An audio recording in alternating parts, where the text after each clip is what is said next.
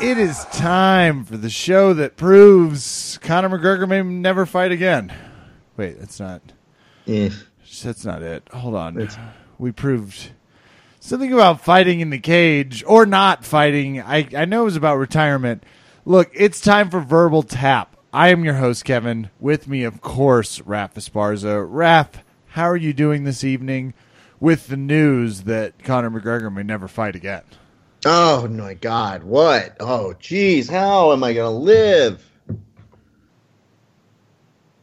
Day by mm-hmm. day? I, I, day Let me- by I should have started singing. I'm sorry that I said it. Like that was a fucking common speech. Day by day.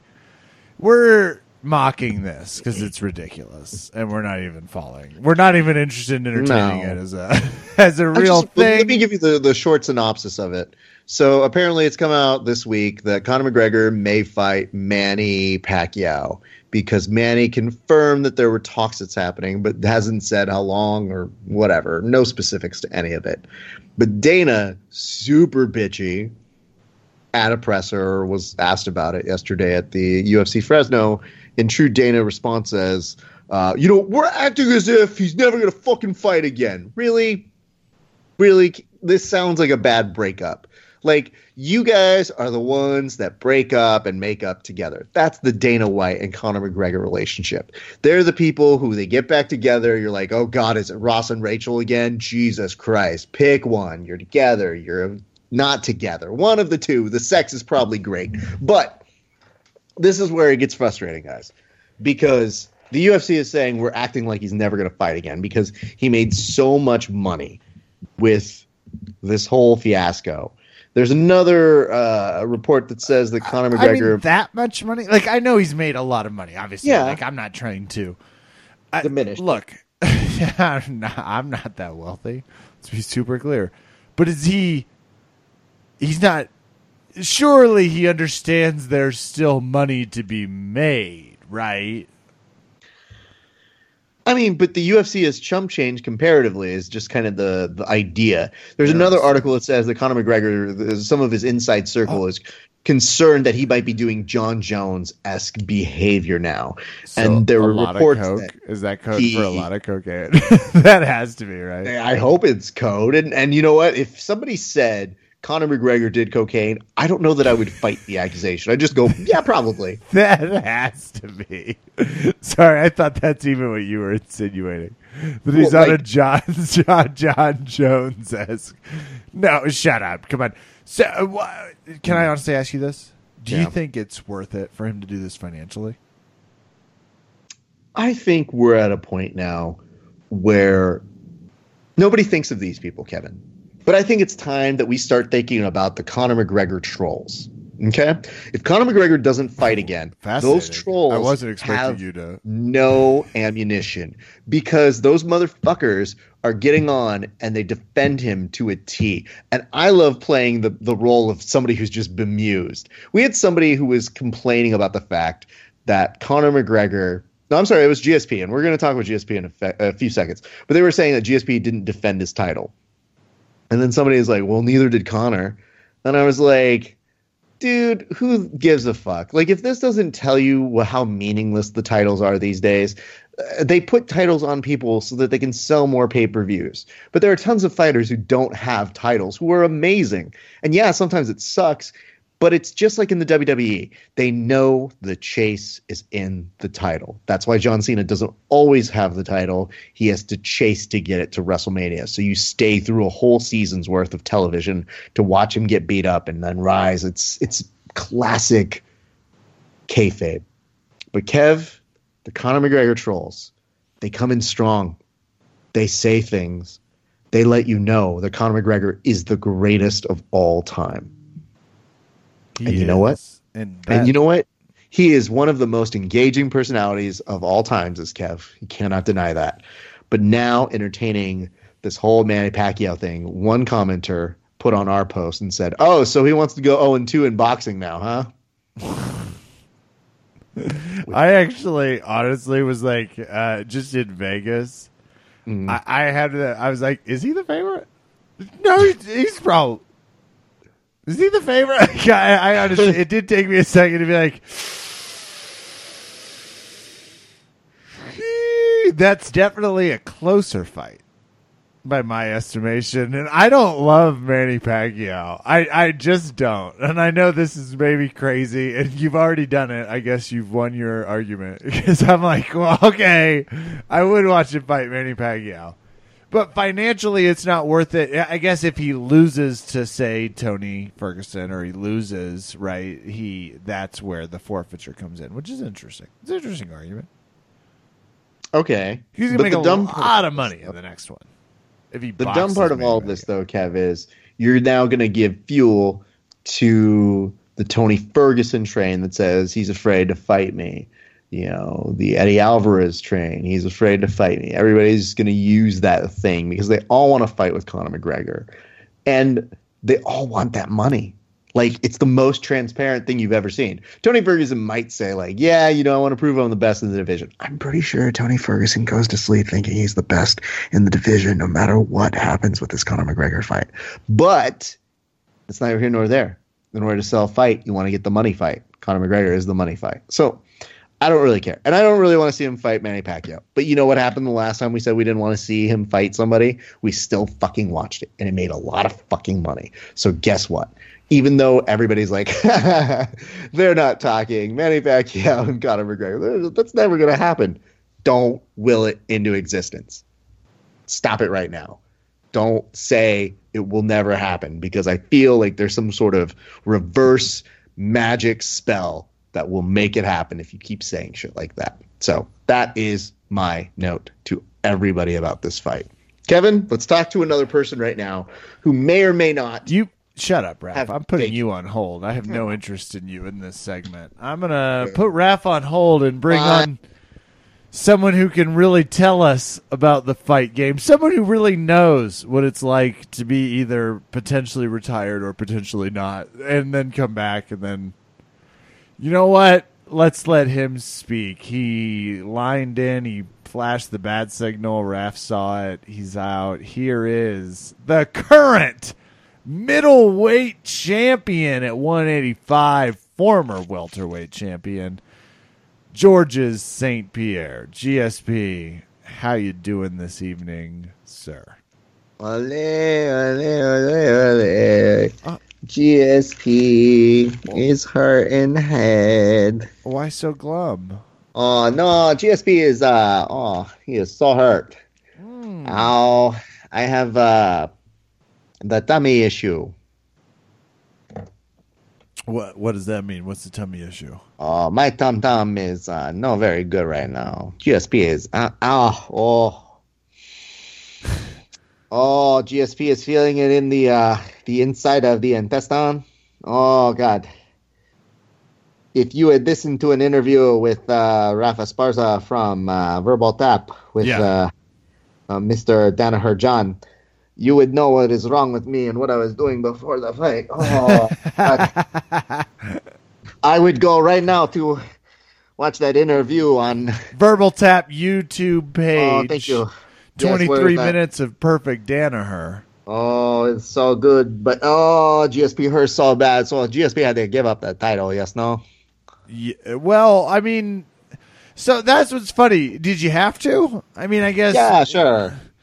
It kind of seems like you've hit the point. this is just based off your words, based off of Dana, where maybe you didn't really plan to defend this title. You kind of. Oh, that is uh, Poppycock it was um, GSP's uh, mega plan to come back, show he was the best of all times. Is beat Michael Bisping? Yeah, poppycock. It is uh, when uh, you get popcorn from a uh, cockatoo and you say poppycock. Uh. More importantly, Kevin, listen to me now. Hear me later. But I want to tell you this: GSP had every intention to maybe defend that title. And well, I mean, I'm not going to do it now, so. Sam, there's okay. Well, are you going to uh, continue fighting? Like that's where I guess we all get into limbo. It's like, well, okay, well, you're not going to defend the title. Are you moving down a weight class? Are you? Yeah, sure. I don't know. G- oh, how GSP would love to answer that question, but oh, GSP Tum Tum It hurts so bad. Interesting. Going to be uh, tough to host the Boneyard. If GSP were to feel better, and I mean magically better, like for no reason, maybe GSP would entertain fight, super fight with uh, Conor McGregor. Maybe. Is that kind of what we're holding out here for? I mean, I don't know. GSP does not uh, hold the cards to those things. Uh, GSP just, oh, oh, if only more money could make GSP better. Oh, if he could wear a gi and have less Reebok scholarship, oh, he would be much better. That is, uh, I think, the cause of GSP's root of problem. Well, GSP, you're the man, as you know. But uh, when are we going to see you fight? I mean, I guess is it super fights kind of? Is that what we're? I mean, we're probably, probably okay, GSP. Okay. and history if, shows if the price. Hold on, hold on, real quick. Shh if GSP is leveling with you, because you people, you are my people. GSP has been here since day one. Yes, no? Yes, and yes. That, yeah, that is correct. Yeah, and well, yes, yes. So GSP is going to level with you guys. GSP was never going to fight. At 185, you're kidding yourself. GSP is old. in dog years, GSP is very old. But in fight years, he is much older. So the hard part for GSP is he's like, why? Why should I hurt myself for your entertainment? I beat up Michael Bisping because you know what? I do favor the country. You guys don't like GSP, but you definitely do not like Michael Bisping. So uh, yeah, then they want me to fight Bobby Knuckles, and I go, no, no, thank you. I've seen his punching power. Then you want me to fight uh, the Kendall, the Luke Rockhold, and GSP not interested. GSP more pretty than him. So uh, yeah, give me super fight. Oh, and Tyron Woodley? GSP has seen him fight. No, thank you. it's mostly just top pressure, which uh, also his grinder nickname. Joe. You know, just, oh, look at you. uh, GSP. Like a funny man. Final you know, thoughts. I, I, just want to yeah. thank you for coming on and say. Well, know. first of all, thank you. Uh, GSP has had a long time. He is putting ice on his head and it's hard for GSP to concentrate. But I will tell you this: uh, best part about Tyron Woodley is if I never fight him, then he can never say he beat me. So, uh oh, your legacy sucks now.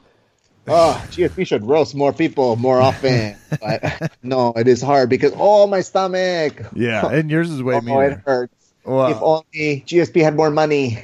Verbal Tap fans, the one, the only Georges St. Pierre. Ole, ole, ole, ole. This interview was brought to you from GSP's toilet. Dark days. and uh, I'm going to bring Raph back. It's not. It doesn't sound great in the GSP world. He sounds a little. Uh, I'm nervous. I, I think. Uh, I think we, as we've hinted, it's going to be Conor McGregor or nothing because I certainly don't think we're doing that. Dude, I don't know what the fuck he's even trying to do at this point. I feel he was in that place. GSP is doing the same thing that Conor is, which is they realize the UFC needs them. And after the UFC's kind of dicked them around for a little while, now they're just having fun. And there's few things the UFC enjoys more than the ability to dick people around. It just like, it's this is a fact. This is real.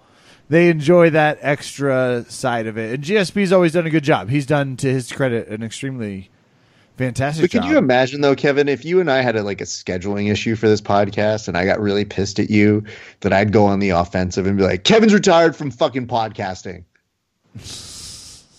like it just it would sound weird. It would sound like something's wrong with me. It would sound like, I mean, they're obviously going to make more podcasts, but did they have a break in negotiations? It just doesn't seem like them. It so, is bizarre to me. Like the whole thing is bizarre. I mean, that's where in general, but that's kind of where we are with the UFC now. Absolutely. Fighters so don't trust them. I get it. And do we trust them? No. I, I still have no idea what the fuck they're doing. So there you have it, guys. Words from the man himself, which I didn't hear because no, I, I take a mental vacation when I'm on that. Um, but we have those things going on. Kev, can we talk about a few things in the grappling there, community? There is a lot to talk about. There was Kasai, there's Geo and Nicky, and those are like our last two topics. And you have to fill me in because I am I'm clueless. Okay. No, so here's the thing. Family guys. time, birthdays. What do you Yeah, no, you, you know, um, it was. Hold on, wait. I just, I have a, I have a surprise for Kevin. I know GSP and I don't talk, but every once in a while, we come together and we collaborate. So we actually collaborate. GSP and I, we actually for Kevin's birthday, because today we're recording and it is Kevin's birthday. We recorded a song of Happy Birthday. I'm gonna play it for you guys right now. Okay. I'm so excited. Okay. You ready for this? Okay. Yeah. Yeah, two, three, and four. Happy birthday to you. Happy birthday to you. Happy birthday, dear Phillips Kevon. Happy birthday to you.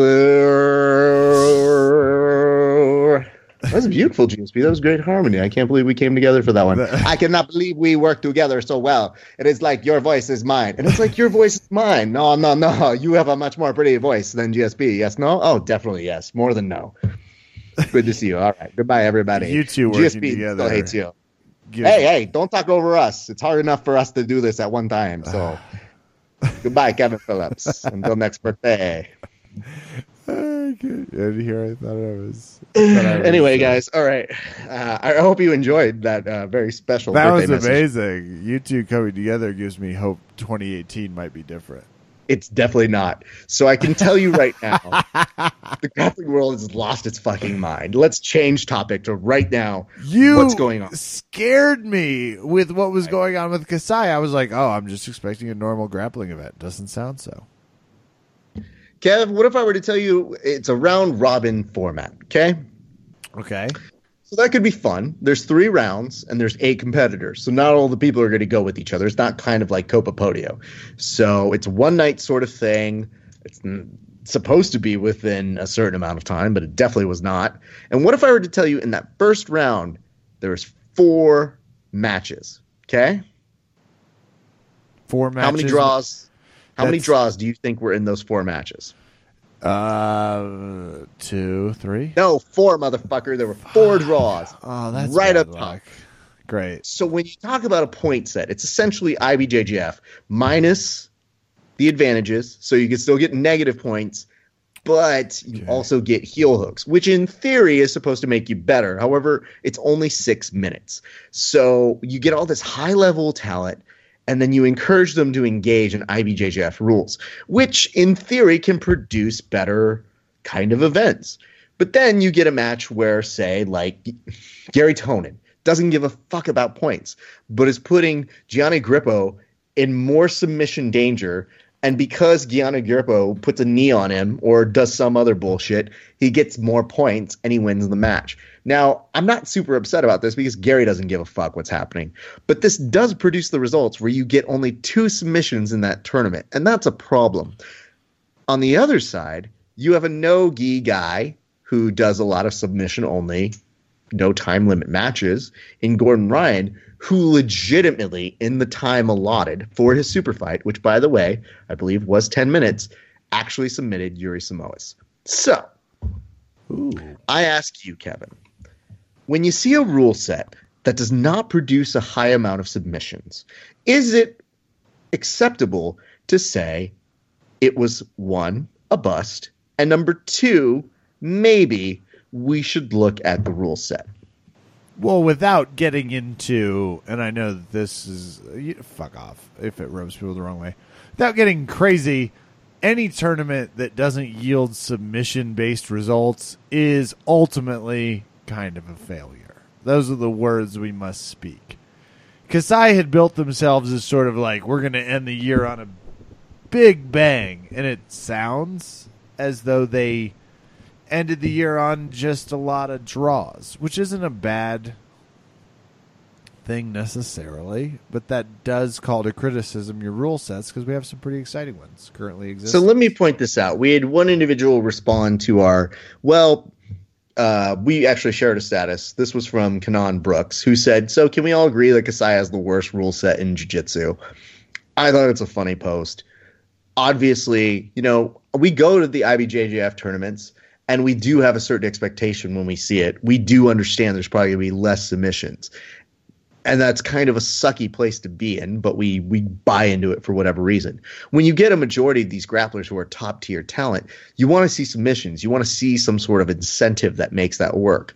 But when you have the IBJJF rules, you get people who are going to play it safe. So it becomes a little more muted. And it makes the whole submission format for points when you don't do the points the right way a little less than ideal. That's not the most important point. When I say a little bit later, I say, hey, how can we improve it? It was kind of a bust that night, meaning you had two submissions. So not a success, in my view. There's one guy who argued, this is my favorite thing, and I want to get your response. This is a great way to make sure you see a variety of matches, and there aren't excuses about getting a bad matchup. I understand that people like draws, or uh, actually, he's supposed to say, I understand that people don't like draws, but he said, I understand that people like draws. So, faulty part number one. Kevin, don't you love draws? What he's trying to say is, I understand that people don't like draws, and I don't either. But if that's the price of watching this amount of good matchups, I'll take it. Fuck no. That's not an excuse. There is very little excuse I will take to see a multiple amount of draws. And when you start to like allow that into that world, you're going to see the most boring television grappling there is. We already work so hard to try to make this more interesting. And I get it. Some of you out there don't love EBI. It's not your jam. And I'm not asking you to love EBI, but I'm asking you, points people, make something that's a little more incentive. And I have to give this to Eric Lahane, who said draws should be scored the same as a loss, more incentive to actually win the match. And I said, yes. Because on that, at least you give somebody a little bit more who's going to try and not make it a draw. And your thoughts? Uh, well, I was also, I was also just gonna, in general, ask how was the Murillo Craig Jones match? Oof. Okay. Would you like to know how Craig Jones lost that match? He lost it. Interesting. Yeah. Yeah. I'm, yeah. I'm in. He lost it by talking to the ref. What? Mm-hmm. Yep. Doesn't make any sense to me. Yeah, I know. Okay, so here we're going to talk about something important. Some people call it he lost by uh, Brazilian, uh, which was Brazilian favoritism. So I called them Brazilian points. Hashtag trademark. Craig Jones apparently didn't know the full rule set because it was a little weird, but he put up a post yesterday, and I felt so bad for him, dude. But this post, it like it hurt my heart because it identified exactly what the problem was for the competitor side, who might be like, "What the fuck are these rule sets?" And he said, "I wish they told me two penalties was two points instead of three. So he basically just lost on points. Uh, and it's it wasn't super exciting to watch. It was really devastating. And I like that certain people after it were saying like, "Well, they're one and one." No. One of them got a submission and the other one lost by talking to a ref. I think one still holds more water. Flow grappling had a major fail though, Kev. And I want to get your opinion, you having not seen the match, but just kind of understanding where you might fall on this because we love us some flow grappling fails, right? It is pretty great just because they've got such a pretty uh, hypocritical monopoly. Yeah. Well, like when they fuck up, they fuck up like pretty significantly, right? Big time. Okay. So when they put up a post they said that uh, something to the effect of tonight the jo- Craig Jones uh, hype train was derailed with a loss, and I was like, I'm sorry.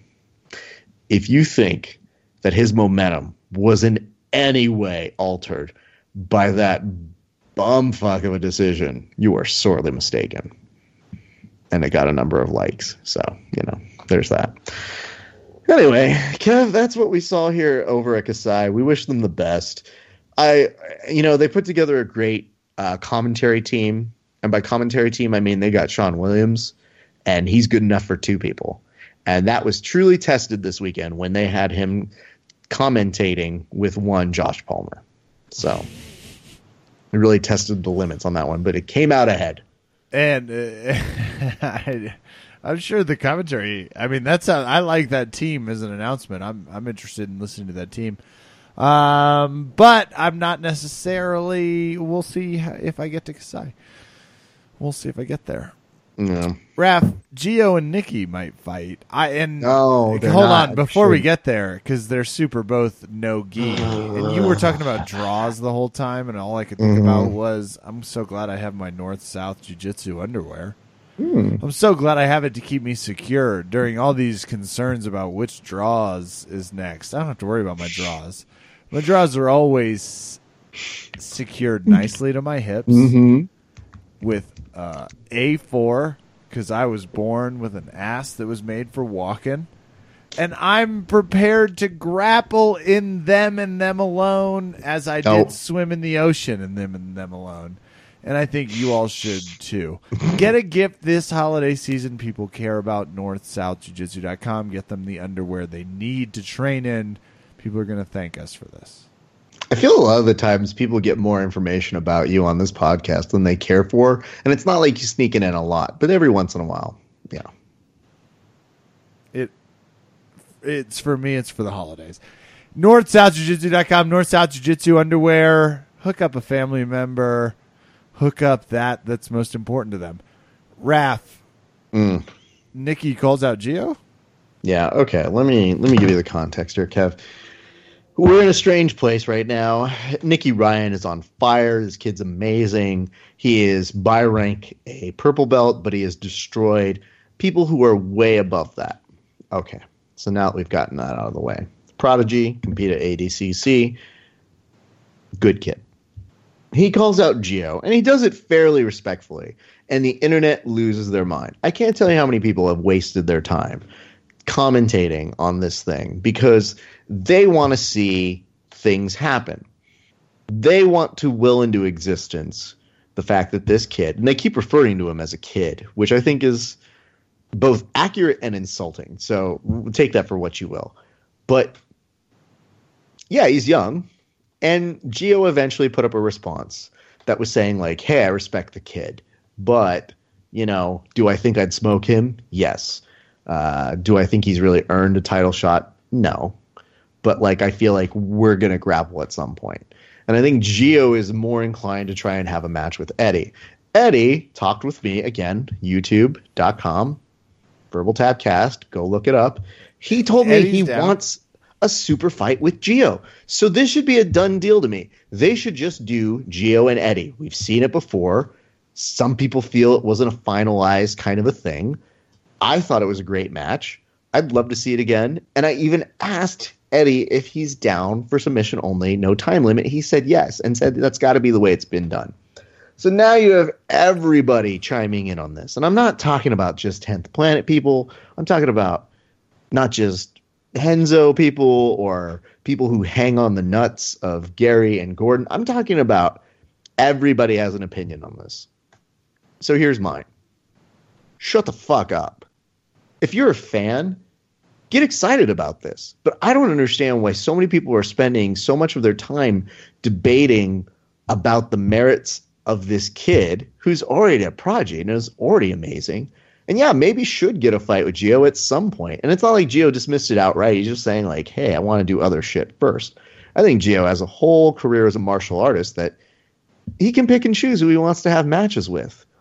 Garry sweetened the pot by saying he'll take a match with anybody from 10th Planet as long as Geo does a match with Nicky and then offer to say like he give up his purse or some whatever bullshit that they always do. But here's the interesting thing about that. Geo said that. Garry responded. I don't even know that Nicky's been responding a whole bunch as a response to all of this, but everybody's just been going in flame wars of saying, well, you know, he's a kid and he deserves this. He's beaten some of their best black belts in 10th Planet. And, and, then you get on the other side of people saying, like, yeah, but those planet rankings don't mean shit. Geo can do what he wants. Yeah, but Geo was disrespectful to him and saying, whatever. Yeah, well, you know, last year Garry said this. Yeah, well, we want this. It's really fucking boring. I think this. I think let's get priority number one done. Let's see Geo and Eddie. Don't you want to see that more, Kev? At I mean, one hundred percent. No, I mean, no offense to Nicky, but is he eighteen yet? Uh, no. Well, when he turns eighteen, I'm interested more in watching him fight adults. But currently, I'd rather watch uh, Eddie and Geo. Plus, I saw the Eddie interview. I was like, oh fuck, that sounds like a fun match.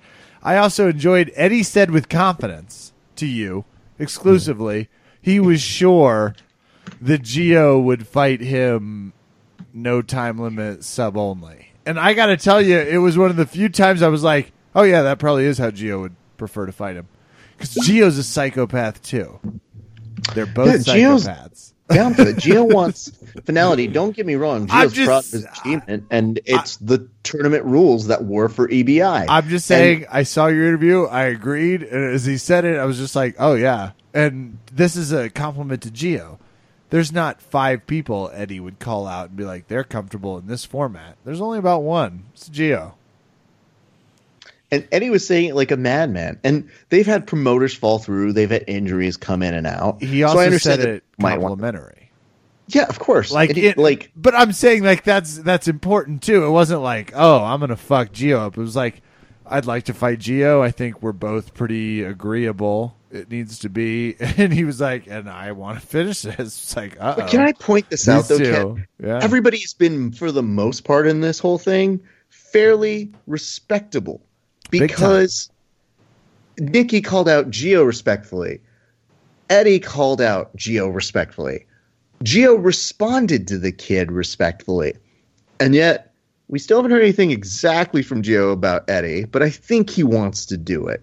I just think it's like time, place. And from people who I know who know both of them, I think they're both amicable to it. But I, again, I, I feel like they got burned on some promoter, as Eddie uh, mentioned in our interview. And I think on the other side, I think injuries have kept things from going the way they should.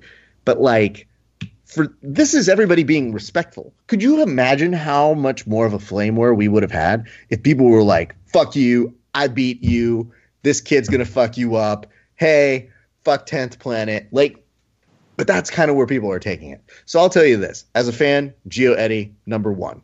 If I see Geo and Nicky, still could be a great match. But you know what? Nicky has a lot of great matches at his disposal. So it's not shit talking him. It's not shit talking anybody. It's just, I don't understand. I want you guys to do a true calculation. And it's like a ratio calculation to um, take the amount of time that you have spent uh, typing on a computer how much you don't like 10th Planet or how much you feel like Nicky is overrated and, and proportionalize that to um, how uh, much of a life you don't have. And you have your happiness success ratio in your life. Life wisdom with Raph Esparza. Yep, I'm just yep. saying. Comes in a lot of shapes and sizes, Raph. You're always dishing it out. We're uh, we're about to talk to Albert Morales yes. about last night's UFC, about a lot of things going on. Him, all his craziness. This has been a fantastic recap. I actually appreciate it because now I kind of feel like I understand what happened with Kasai. Because I would, I mean, I'm a big fan of Josh Palmer, uh, obviously. Mm. and uh, you were way more excited about Shot Williams. Like, all right, yeah, that sounds fine. Um, but I'm a big Palmsies fan, so it's interesting to me in terms of like. But I heard there was weirdness about the Craig Jones Barrio match, and it's like, damn it, yeah. I was looking forward to that. And I heard there was weirdness about the tournament. That's just what I heard. Plus, I'm sorry when I think about end of the year tournaments and I think about some of the grapplers that are available and what's going on, I just didn't feel like I got it. I'm thinking about John yeah. Combs. I'm thinking about different fighters. I'm thinking about Mike Perez. I'm thinking about you know Gabe Arges. I'm just thinking about different fighters mm. that are out there, and I was looking to see fight, maybe didn't hear about. Uh, Keenan's Kasai live stream got shut down by FloGrappling. which is the funniest thing I've heard in a very long time. It's as if Keenan suddenly recognized that maybe pointing a camera at a paywall defined live stream would be a bad choice. And I'd like to make a little point about this. Um, mostly this, Kev. I don't understand. There's some people who feel like they own footage that's not theirs. It's really weird. People just feel like they're entitled to all this footage. It's like, well, it's behind a paywall, whatever. I want to show it. I do it for the people. I do it for the culture. And it's just kind of like, well, that's not a good enough excuse. And granted, you don't have to like FloGrappling to at least understand it's kind of a shitty thing to do. But you know what the funny part about it is? Keenan came forward with it, put Hal Teague on there, uh, who, by the way, has had his own set of heat going on in his life right now. But he's like, hey, I felt like I was a kid stealing candy and got caught in a store. Oops, sorry. At least he kind of admitted it was the wrong thing to do. Um, but, you know, guys, here's the thing grappling doesn't get bigger by you stealing footage. And I understand it's kind of a weird thing to say just because, you know, we feel like we own everything. But there are, there's a reason why our, we're capped at so many people watching our events and it's always that whole thing where we say in our gyms oh it'd be so nice if this was a bigger sport well you know what you're stopping the progress when you do that shit so think about it when you're sharing illegally paywalled fucking shit and you know what if you're gonna steal it then be fucking quiet about it and just look at it on instagram when it goes up but if you have a channel and you end up keeping sharing it don't go crying about it and be like, I can't believe they're making me take this down. It's like, yeah, motherfucker, you stole it from a pay per view. What do you think was going to happen? You're lucky you just got one strike. So you get called out when you steal. And I'm just saying this as a nice thing, which is, uh, you know, people who make brands and, and repurpose that content, y'all work hard for your channels. I don't let Kevin put on all the porn that he steals from Pornhub on our fucking it's been channel. a source of contention on the podcast for four years. We've argued all the way back and forth about it. And I said, Kevin, you can express your art in a different way. So he's decided to make sketch drawings of his porn. And that is the decision we have come together on. Because you know what? Kevin is an artist. No one's pleased about the decision. Nobody is. No, we still bicker about it. But anyway, that's my point. But yes, Keenan at the top of the food chain every once in a while, the same guy who's like, hey, I'm going to go ahead and make a technique video and go ahead and uh, cut splices of clips together from events that are paywalled and would normally get strikes for other people. Uh, and then be like, oopy doopy, whereas the rest of us would be, probably get a strike on our accounts. But because he's Keenan, well, he's so cute when he does it. So I'm just glad that he had a good favor about it and apologized. But yes, that is a, a huge problem in our sport. Keenan's. Well, I didn't care. I was like, what do they own Keenan's views for? But let's go talk to Albert Morales, and uh, we'll ping pong more on some topics because that's what Raph and I bring. We don't mm. ever agree. Mm-mm.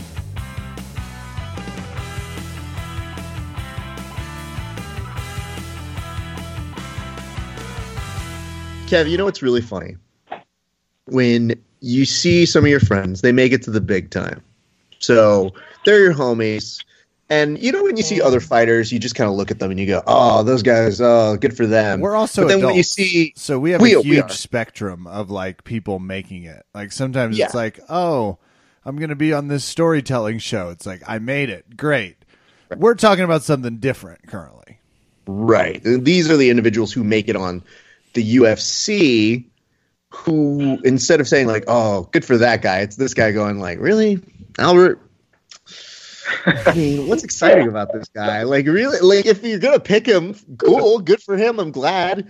Uh, but we were actually very excited when we saw footage of our good friend Albert Morales, the Warrior, uh, getting picked by Dana White and looking for a fight. But yesterday night he was in Fresno, had an electric fight that we wanted to talk with him, so we decided we bring him back on the show. Ladies and gentlemen, please welcome back our good friend Albert Morales. Al, how are you doing, man? Doing all right, man feeling good. You know, still feeling a little loose from the fight, so I'm ready for your shit. Okay. Well, I mean, hey, listen. I'll, I'll, tell you this right now. We should preface. Uh, we know him. We we've I known mean, him since before he threw his bags at other people and was like, "I expect my locker filled with the tightest tights a 135 pounder since way before he was calling the shots with Reebok." We've known. We've known now. So we should just tell the audience that just one more yeah. time if he becomes a diva halfway through this, which I think he's going to, he's eating nothing but really lean stuff and steroids. I presume that's another guess. Al, do you want to? Is, that correct, or you just?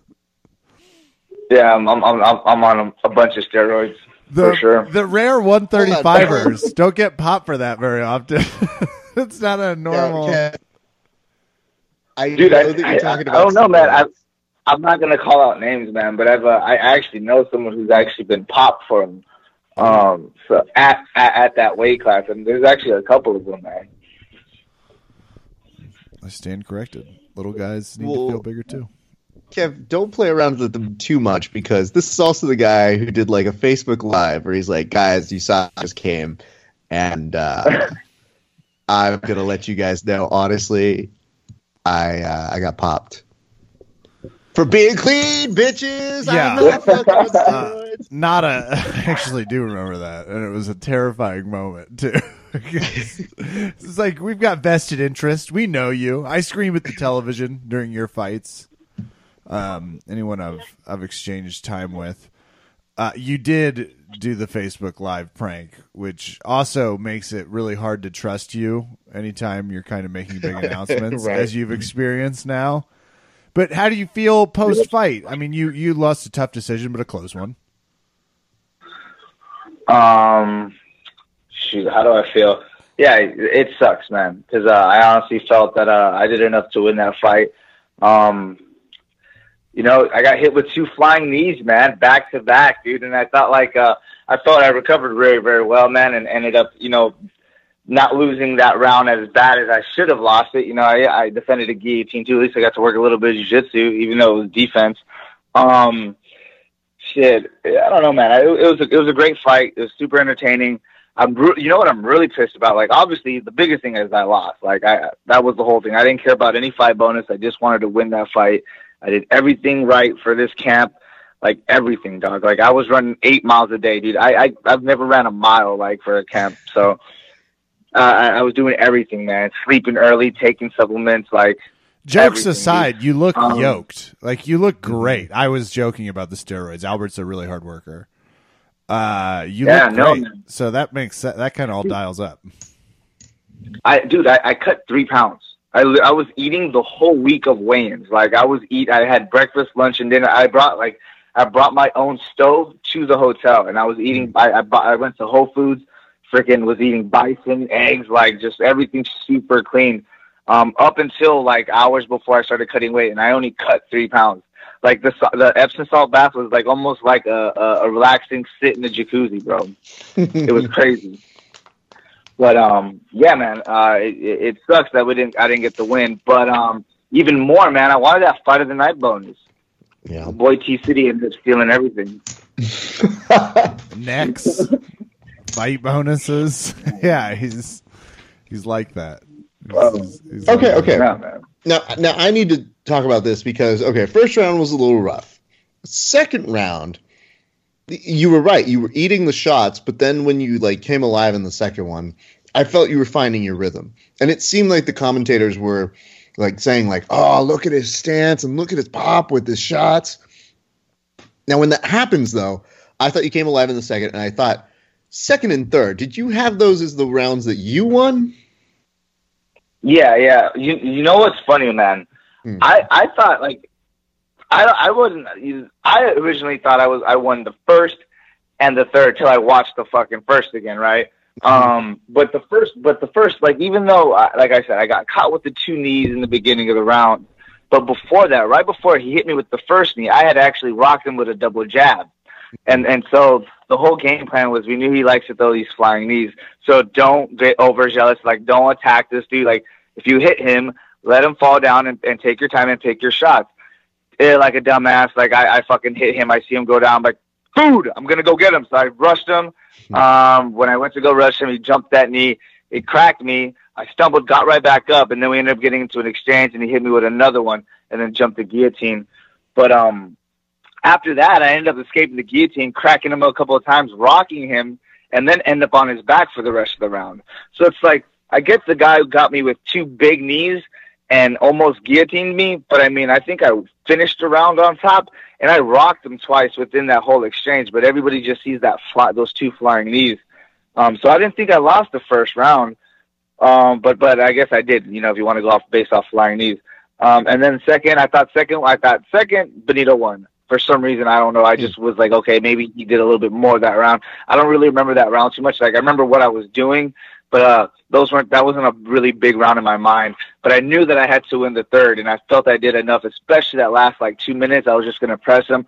I know I won the last exchange of the fight. That I think that's when I broke his nose really bad. Mhm. Um, and uh, yeah, man, I, I don't know, man. I just really felt like I, I felt good the whole fight. I, I, you know, my cardio was good. I felt like I, I landed the better strikes. I think I landed a lot more. I slipped a lot more.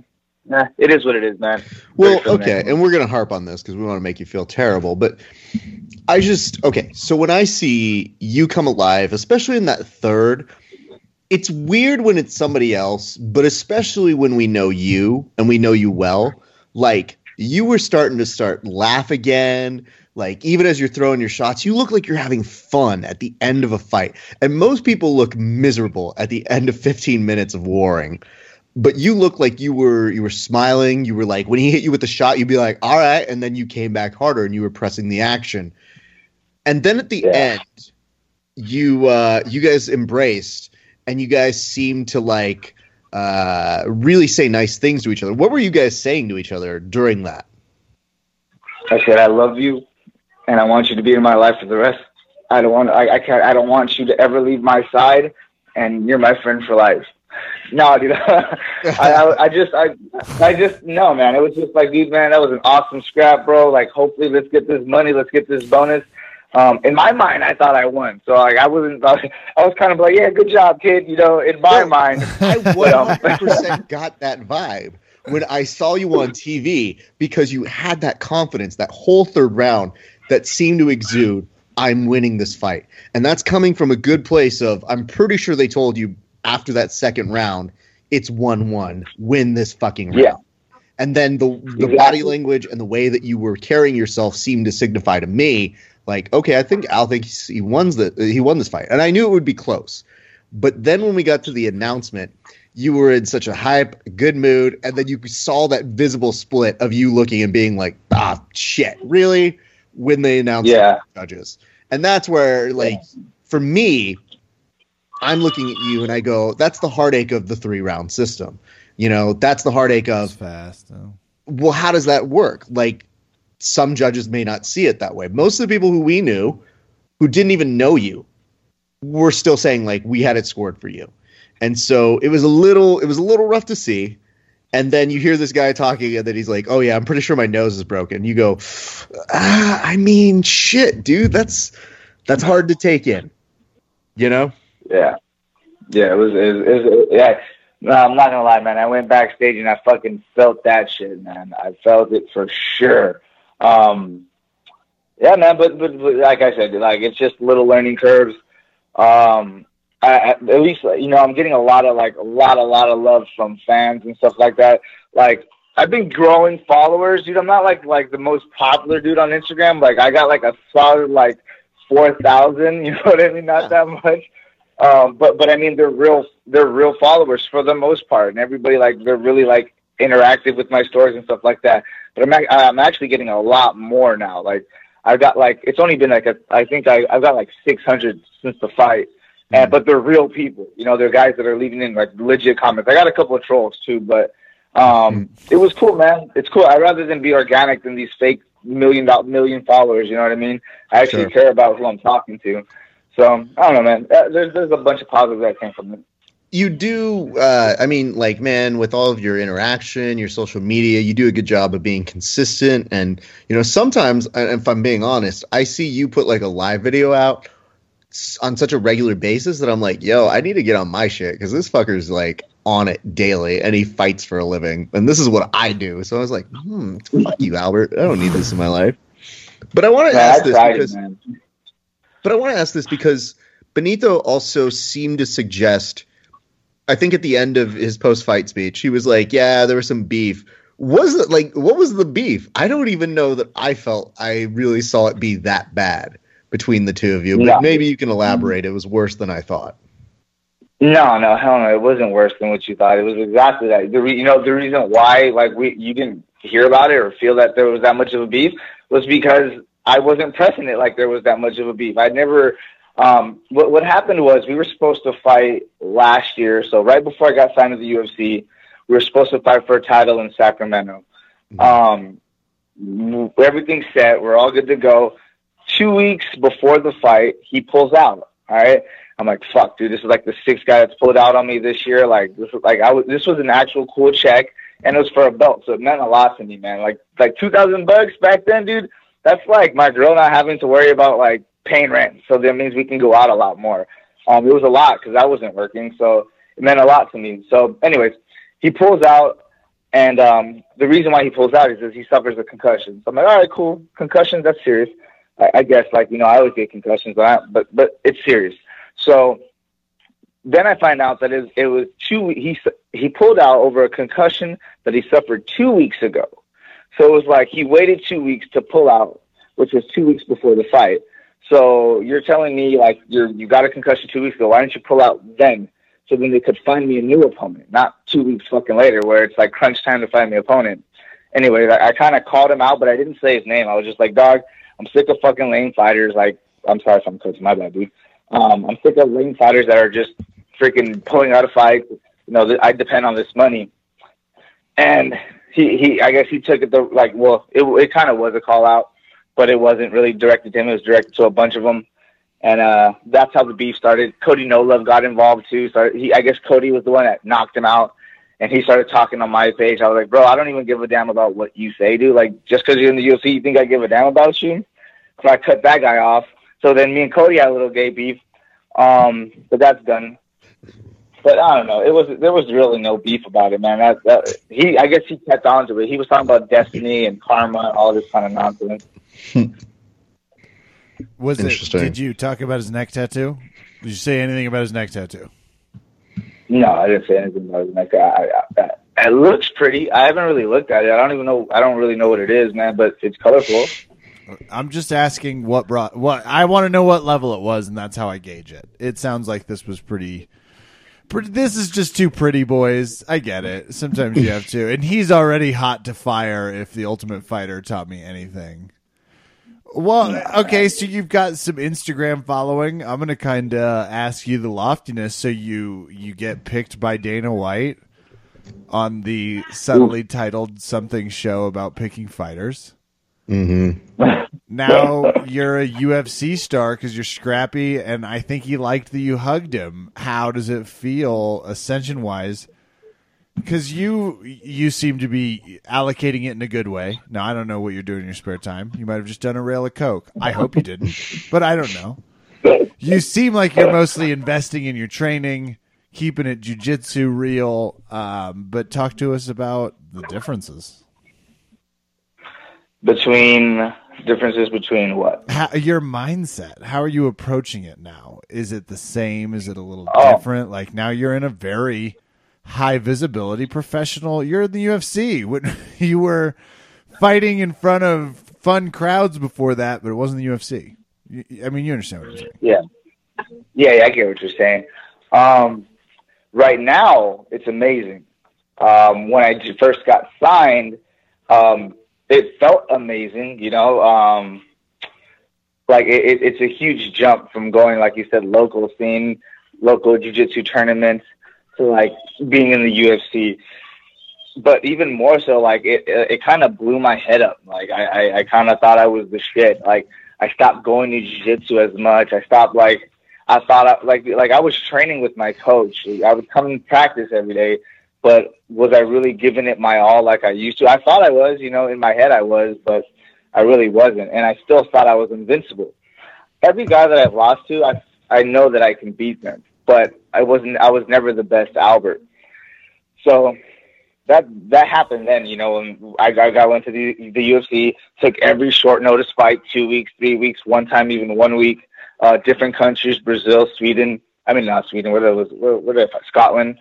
Mm-hmm. Um, like I, know, I, I was I was crazy, man. But but it took me to like you know lose myself to realize that I you know I had to come back and just do jujitsu and like just like like I'm in love with jujitsu. I hit I've seen Raph at a couple fucking a, a couple of tournaments. I'm like, dude, I, I just I want to come back, dude. Like I felt I lost it, man. I want to I, I want to come down to your spots. Even though I still can't, even though I still don't come, but but I mean, like I want to now. Like I'm going to jiu-jitsu every day, twice. I just want to point out, like, just listen to that statement over and over and over again because I'm always like, "Yo, man, when are you coming to train?" He's like, "Man, I love jujitsu. I'm all about it again." I was like, "Cool, you coming to train?" Oh, definitely not, but I love it. Yeah, bro. No, no, man. I need to. Well, one, I have a legit excuse right now. Well, now I don't You're because now I'm about to get a car. Oh, okay. No, no, no. I, I, I, just assumed you were ditching. You were. I wouldn't fight Raph. His heel hooks, you know, he might be scary. Albert's got to look out for what number no, one. I get fair, it. Though, Kevin. Dude, I'm not going to heel hook. That, that's exactly why. That's exactly why I need to come train with you guys. If you guys are doing the heel hooks, because dude, I like that. Like right now, I've just been really working on passing, keeping my guard real tight. Um, because I play, I'm I'm like really working on like deep to X, and then from there comes right into like my over under pass. So like I've just been working my stuff, but like uh, I definitely need to get on these those heel hooks and stuff like that, man. I, I kind of want to do that combat jujitsu too, but uh, that's a huge tangent. Uh, I forgot what we were talking about. Well, it's like diet. It's like diet MMA for you. You're like, sounds really great. Is. No flying like, knees.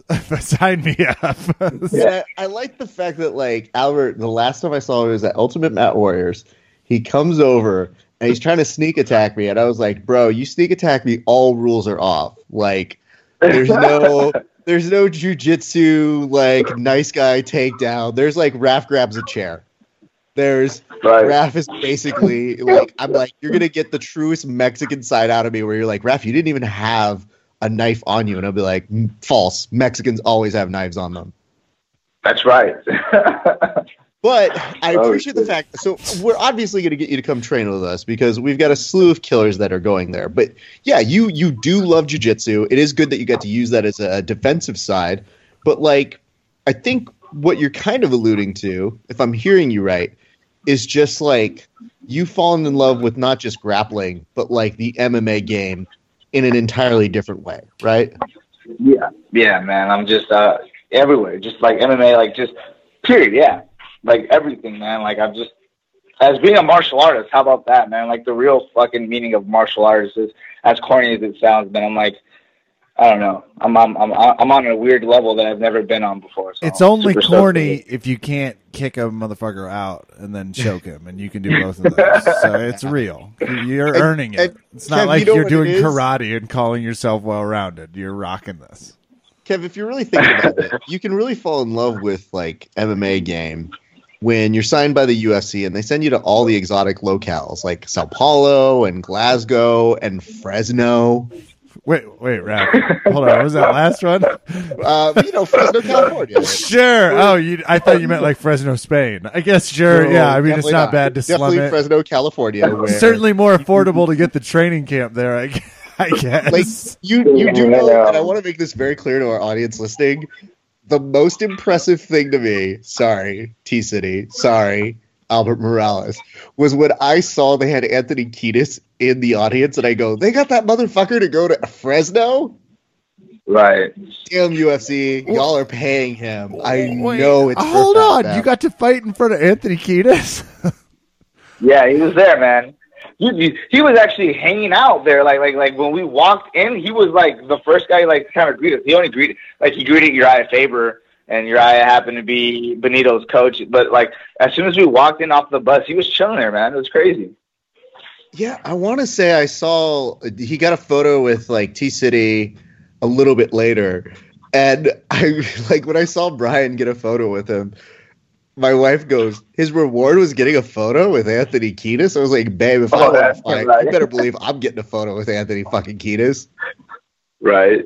Yeah, it, it is pretty badass, man. That guy has if he got a photo and he got a hundred thousand dollars in bonuses and he got his check, double check. What what a night, bro! Fuck that fool. Dude, I know, dude, I know. And seriously, like we were watching it and I saw that guillotine happen. And the, the worst part about it is Cub got the warning at the end of that round, got saved by right. the belt in that first round. And the second round, you're like, anything but a guillotine.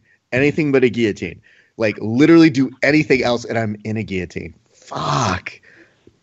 She was dope, man. From what it I saw, so Cub, he wasn't avoiding it like I thought he would. Yeah. No, man. He seemed like, like he was like, he, he, I don't yourself. know. which you know. Bro, like Brian even adjusted it. Like like wow. he had it locked in, like re like it almost looked like he let go of it just like mm-hmm. completely and then fucking made it tighter. Yep. Yep. It was crazy. It was amazing to watch because I, I look at that and I think to myself, you know, most of us with our guillotines, when you lose it, you have that little bit of a window and then you really got to fight for it back in. Brian, yeah. when he readjusted, it was almost the equivalent of somebody with a sick jab getting a guillotine at the same time. Like that, it was that right. much force to it that I was like, oh yeah, there's no way you get out of that. It's so powerful. Like it's such a good guillotine. Hey, wouldn't it be tight to see Brian in an EBI? Like just to see what it's about. Like, cause no one's seen him do jiu-jitsu. Uh, dude, I, I've seen plenty of tight to see Albert Morales with Brian in the UFC, but but I'm in on both. Let's well, get you. Let's get T City. there's a lot of people I'm signing up. Let's get there because I, I, mean, you bring up good points. You also mentioned combat jiu-jitsu. I would 100% see a black belt uh, with the caliber of Brian's uh, capabilities in EBI. But I, I, you know, it's one of those things where the fighters go, you know, I'm concentrating on this this fight game. But the minute he becomes available, we're gonna try and cherry pick that motherfucker because he's definitely a different style than EBI uh, normally has. So let let's stay on that. Yeah, it'd be dope, man. Because like it's like you know that's like the one thing that Henner doesn't do. EBI, like you like didn't Eddie fought in in in, in Metamoris, so why not let why not let uh one of your prospects fight in EBI? It'd be fucking dope. And Brian's down, bro. Brian's my boy, man. Brian, it, it would be nothing for him. He would love to do that stuff. I have to um, ask and, that, and then also, what was that? No, you go ahead. You finish that thought, man.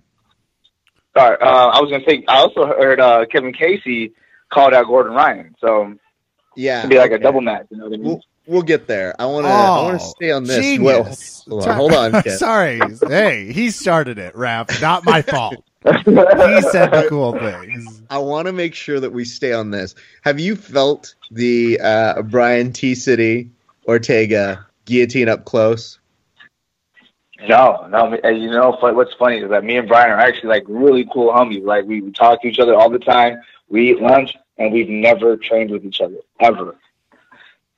That's ever. A smart decision. Like, I, I wouldn't train with him either. So. Dude, he's an animal, bro. But I, I've never trained with jiu I've never trained jiu-jitsu. I've trained with Kevin Casey. I've trained with Cobrinha. Um, believe it or not, Coach Kenny Johnson is actually pretty rough. You know. Um, actually, yeah, Kenny just got his black belt. But yeah, um, no, never trained with Ortega. All right, let's talk about this. Albert, you dropped the mention in for combat jiu-jitsu. You are that crazy motherfucker who would want to do that. When did that thought enter your head? And I mean, they're always looking for people, so it's not shortage on want or need. And I'm sure the UFC, you know, it's on Fight Pass. It's possible they're always looking to put on UFC fighters. What's the case? If somebody's listening right now, why should you be on combat jiu-jitsu? Because you're about the weight. Man, I, dude, I'll, I'll, I'll go up. I'll do 55. I'll do 45 i'll i don't want to cut for 35 if it's, if it's the same day but if it's the uh, next day weigh i'll do 35 i'll do any three of those. Um but why should i man? Because i slap the shit out of a motherfucker. No um because i'm gonna do real jiu-jitsu man. I'm gonna i'm gonna do real jiu-jitsu man. It's like uh i don't understand the whole point of slapping while you're like in the guard or not in the guard but like you know he's on his back his legs are his his his feet are on your hips and you're gonna slap the shit out of him. That's that's not real. That's not real jujitsu. That's not bojada. You know what I mean? Like you got to get in there, get tight, pass, slap. You uh, you know, get him into that spot where like maybe like uh what's that stuff called? What, what's what's it called where you grab gift wrap, you know, and smack the crap out of him until he gives you the arm? That's the kind of stuff. You get a triangle, he doesn't want to tap, you smack him to get the arm bar. That's like that's the real point of uh, I would say combat jiu-jitsu, not just slapping the shit out of each other. Like yeah, it just doesn't make sense to me. Okay. So when you're watching it and you obviously want in there and you're thinking to yourself, you're going to slap the shit out of somebody. Are you even considering the fact they're they're toying with the idea of up kicks in that? That'd be fucking dope. That that's crazy. That, that's exactly that'd be cool. Because then if you want to slap me from right there, then I'm gonna kick you in your face. Hell yeah, I'd dig that. Damn. Son. Heck yeah. Okay. Damn. Okay. I it mean, just, it just yeah, it just levels it out. You know what I mean? Like, it, like okay, no free slaps. jujitsu with slaps. That's better. So you don't have to worry about getting kicked if you're not standing up. You're you're in the guard, then you don't have to worry about getting kicked. Tip, what do you think? I think just in terms of his general terrifyingness. Well, first of all, logistically, I was mostly fixated on how much this would give me a headache 10 seconds into training, if you want to know like where I was specifically in that conversation. Mm-hmm. but I do think, like, in general, you're a terrifying candidate for this because of your. M- Anyone who's done MMA is a lot better at this, it seems like so far. So yeah. I kind of just tend to trust. I just and trust the warrior here, and I'm ready. The other thing is, Kev, we both train with him, so like we we know how he does jujitsu, but like we never had to worry about this motherfucker trying to slap us in the middle of thank, passing. Thank God, that was a rule. that that was, we were adamant about it. So okay, yeah, all right. We we we happen to know some people who know EBI people who know people, but I'm not saying anything could happen. I'm just saying it's good to know because they're always looking for people. And it looks like, you know, they just had Combat Worlds. They want to make that a thing. They're already talking about Combat Worlds too. So keep that in mind, Al. Yeah, I dude, I, I I was watching Combat Worlds. I was uh, I was watching. I think I was watching Chad George division because Wagner Rocha was the one after, right? I think yeah. they were the one higher. I was watching. I, I knew I knew Wagner was going to be the man, bro. It, like for sure for sure, especially because his jujitsu is just like that. It's just without slapping, man. So I knew I knew he was going to do very well on that. Um, but uh, uh, uh, I, I actually called my manager and I was like, "Yo, dude, I want to be on this combat jujitsu shit. Like, like figure it out, bro. Like, let's get on it." And oh, my, my oh. manager like, "That's a manager want, call." Interesting. Yeah. Does and oh, is he like? What are you talking about? Or is he like, shut up? Does he know what you're talking about? No, yeah, dude, man, dude, Jason House, man, that, he, dude, he's so involved in. He's a jiu-jitsu program under Jiva. Um, he, he he's the man, bro. Like like he's all for it, man. We were actually watching it together. He was watching it when I called him. I was like, "Yo, you watching this?" He's like, "Yeah, man." okay. Okay. Well, I'm just making sure you're in good hands. That's a little. The community always needs a check. I feel better about it already. Okay. Oh yeah. Well, this is also making me excited because I was all prepared to tease you about not being really invested in jujitsu um, until we see in a super fight, and that's where you got to use your UFC. I mean, sub underground's ready for you tomorrow. I guess when you're not mm. fighting is the other thing. Yeah, man. I, I, I was actually there this weekend, man, and I saw that it's actually really cool. I, had, I, I didn't realize how many guys they would have, man. I didn't think it was going to be that that that crazy of a, an event, man. It's actually really big, dude. Like, um, I, I found out they sold out, dude. I got it for free, dude. I don't know what, how, like, I, I, I guess we we confused the lady or something. Like, um, so what happened was like they were sold out. I was like, well, I'm gonna go support my boy Car- Carwan Barboza. He won that night. Um, and I was like, all right. And plus, my my professor needed a carpool or else he would he would have never gotten there on time. So I was like, I'm gonna roll with you. He went, he goes in there. He's like, watch, I'm gonna try and get you in. So he goes in there. he's like, hey man, his whole thing was, I'm a UFC fighter, right? you didn't realize that there was like three UFC fighters there, and like legitimate ones, like, with world titles and shit. Oh man. and so he's like, he's like, yeah, man, he's my UFC fighter. You know, he, I needed him to carpool, and like, she's just like, what, what? Because he's just like super resilient. Eventually, she just gives me a wristband. I guess she thought I was fighting. So like, she, she, um, we go in the back, and and that's how I get him for free. Hopefully, I don't hear about this shit, but um, uh. I don't know if you know where I was going. Oh yeah, it was just it, it's a great event, man. I, I didn't think it was gonna be that big. I saw Kevin Casey fight. Um, Marvin fought, man, another fucking heel hook. That was a beast. It was cool, man. Cool event. So you're talking about this was uh, the fight to win a couple weeks ago, right? Yeah, uh, I think it was in Burbank. Yeah, you were in Burbank because I just happened to be walking around, and this is why it's always so funny. I'm just like, that motherfucker's here.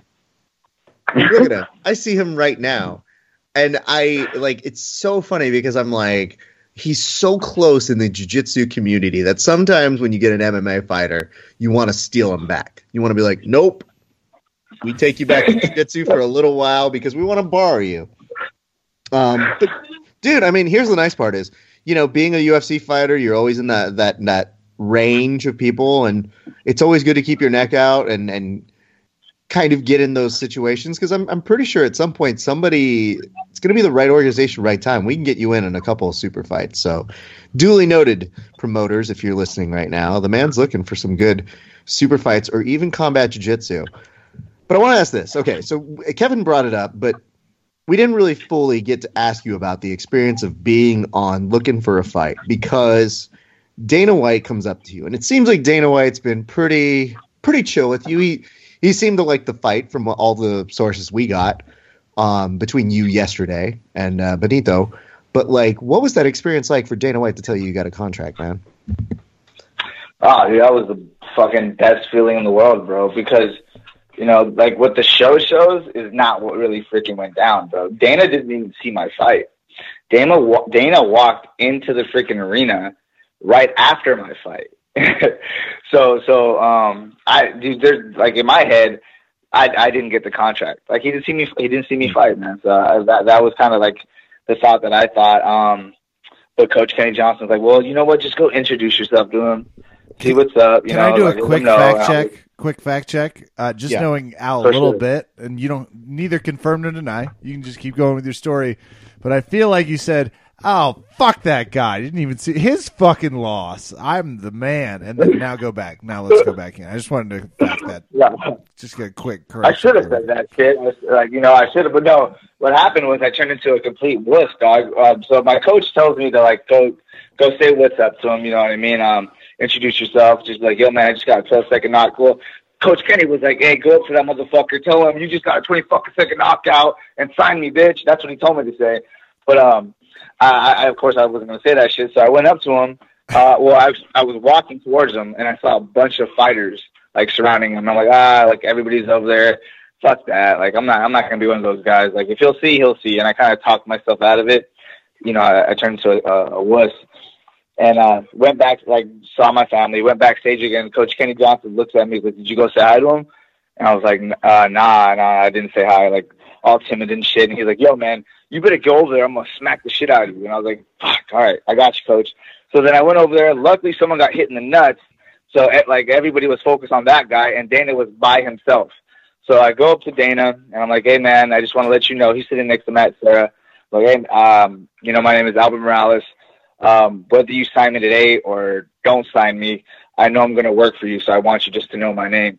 And he's, oh, you're your Morales. You're the guy who got the 12 second knockout or whatever, you know. I was like, yeah, yeah, man. He's like, oh. And luckily, the guys from the Kingdom were right behind him. And I was actually on the Kingdom a couple of times. So they recognized me and they're like, oh, blah, blah, blah, blah. So that kind of hyped me up too, man. And um, so that was kind of cool. And then that was it, man. And Matt Serra thought it was badass that I said that. And I walked off. After the fights, my boy Tommy fought, um, finishes off with a knockout. Then I get a call, yo, Albert, come to the back. And um, I'm like, okay, fuck. Well, I guess I left my check again because I had a bad, I had a really bad problem. Like they give me my check and I put it down and fucking I'd be gone. And, and they always call me in the back. So I'm like, I probably left my check. So I go to the locker room and um, I'm like, all right, so where's my check? They're like, no, dude, um, Dana actually wants to talk to you. And fuck, right there, like my heart drops. I'm like, holy crap! What do you mean Dana wants to talk to me? What did I do? Like, he's like, no, he he wants to talk to you. Then I'm then it starts like, I, I think like, could I be getting signed? Like, what's going down? Next thing you know, the door opens and I see a whole bunch of freaking cameras come in. Here comes Dana's big ass, and um, he's like, hey man, you know, I'm impressed. I saw the footage. Uh, I just want to let you know, man. You know, we're in. We're doing this. I'm like, what? Where's that? And I like spaz out, and the first thing I do is like I see him. He's big. He's right in front of me. I'm like, fuck it, I'm gonna give him a hug, and I go over there, pick his ass up, squeeze him, and and, and, and drop him, and I was just, I don't know, man. It was like the freaking, it was like a dream come true. It's kind of weird. It, I felt high, like super high for like the pat, like the next like three hours after that, man. But it was a super crazy experience. I want an excuse to hug Dana. I like it. That's fantastic. I saw the footage and just immediately felt good about you in life. You put yourself there, though. You knocked uh, someone made a rubber out in 12 seconds. And did you, does it feel better? Does it feel as you thought it would? Has it been, it's, you're kind of now at the place where you're probably confronted with how much work it is.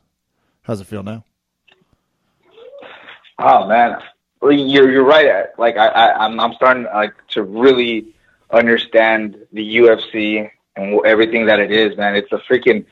The only thing I can say is like it's a machine, bro. The way it runs, um, and if you if you can't keep up with the machine, then you, know you get left behind.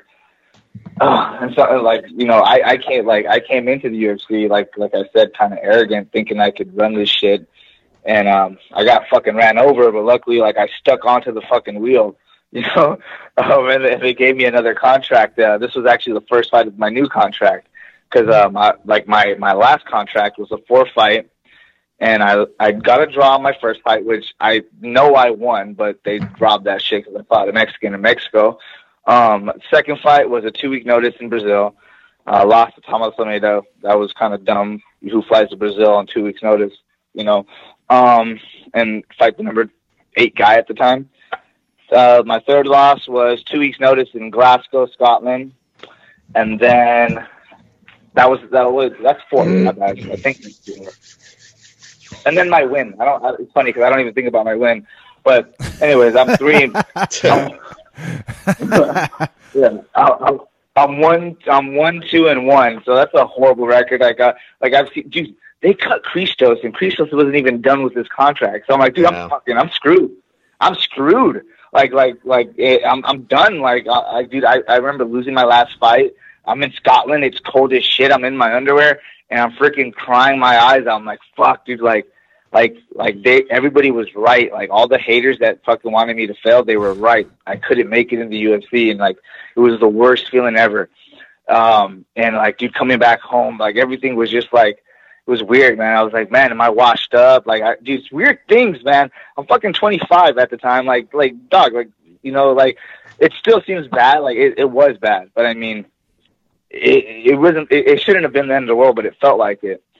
So, um, anyways, like, I, I had to like just realize, like, yo, man, like, it's not the end. You know, like, if if if you get cut, I'm just gonna have to go to all these lower organizations go take off their champion's head, bring them back to Dana's desk, and be like, "Here, bro, I'm back."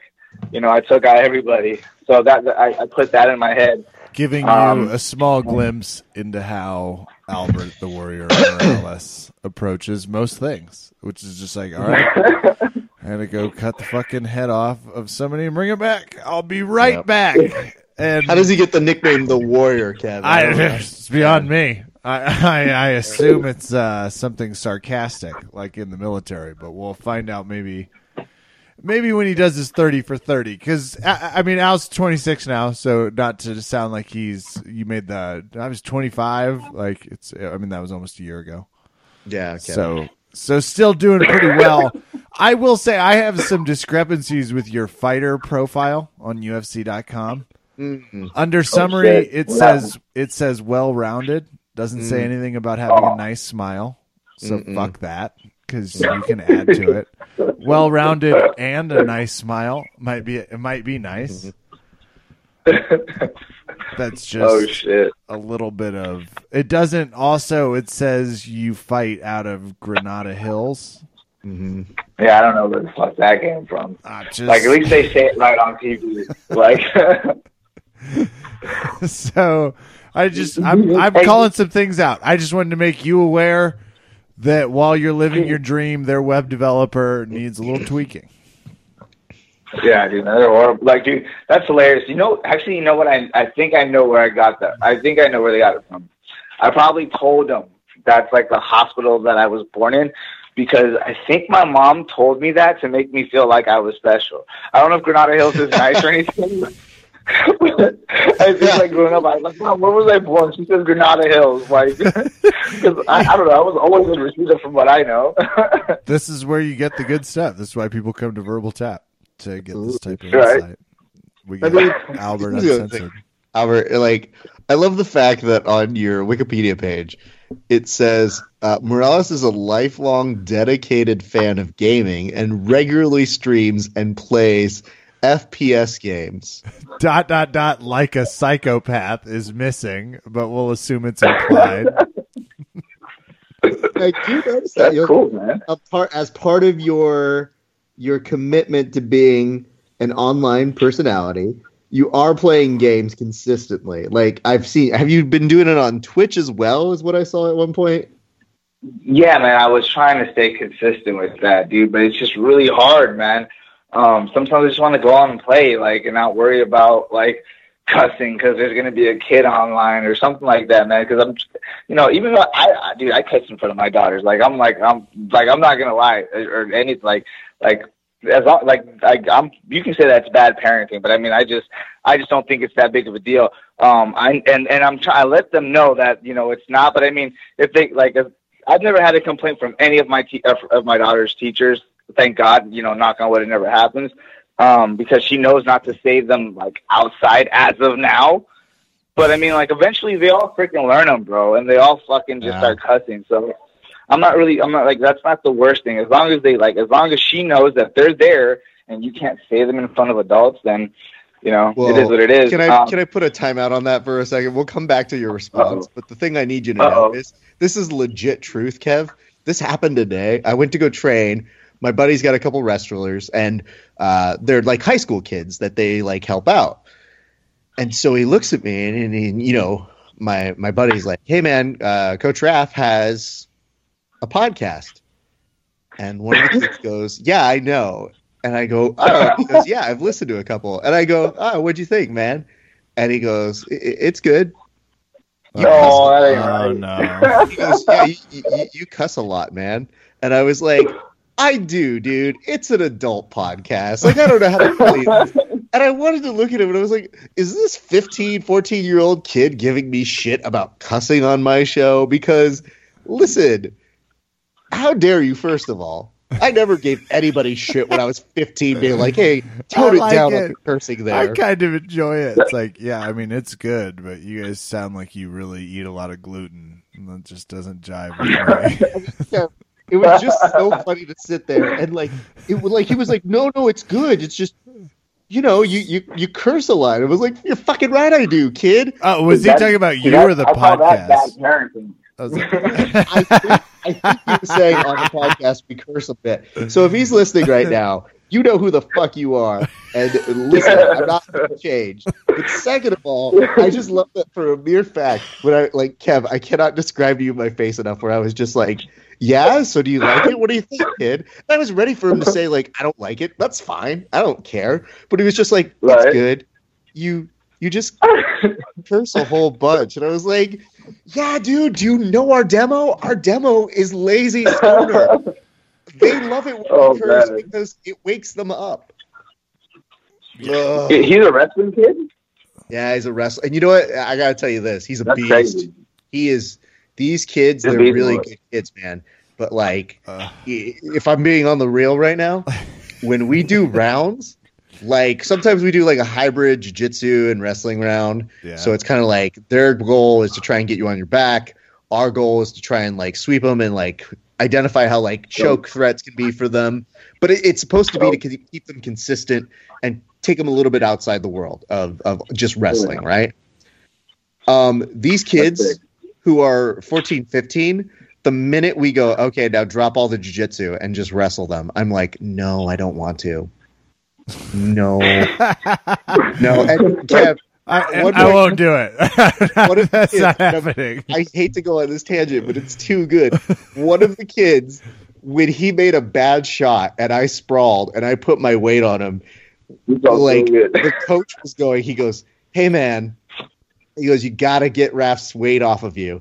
And he goes, "You got to come up and do a duck under or something." No, and he just shut goes, up! No, shut up, coach the poor kid who's again all of 14, 15, who's a man. Like he's got a man's build. So it's not like I'm beating up on some kid. He literally looks at his coach and goes, I can't. He's too heavy. Oh. And I was like, wait. Oh.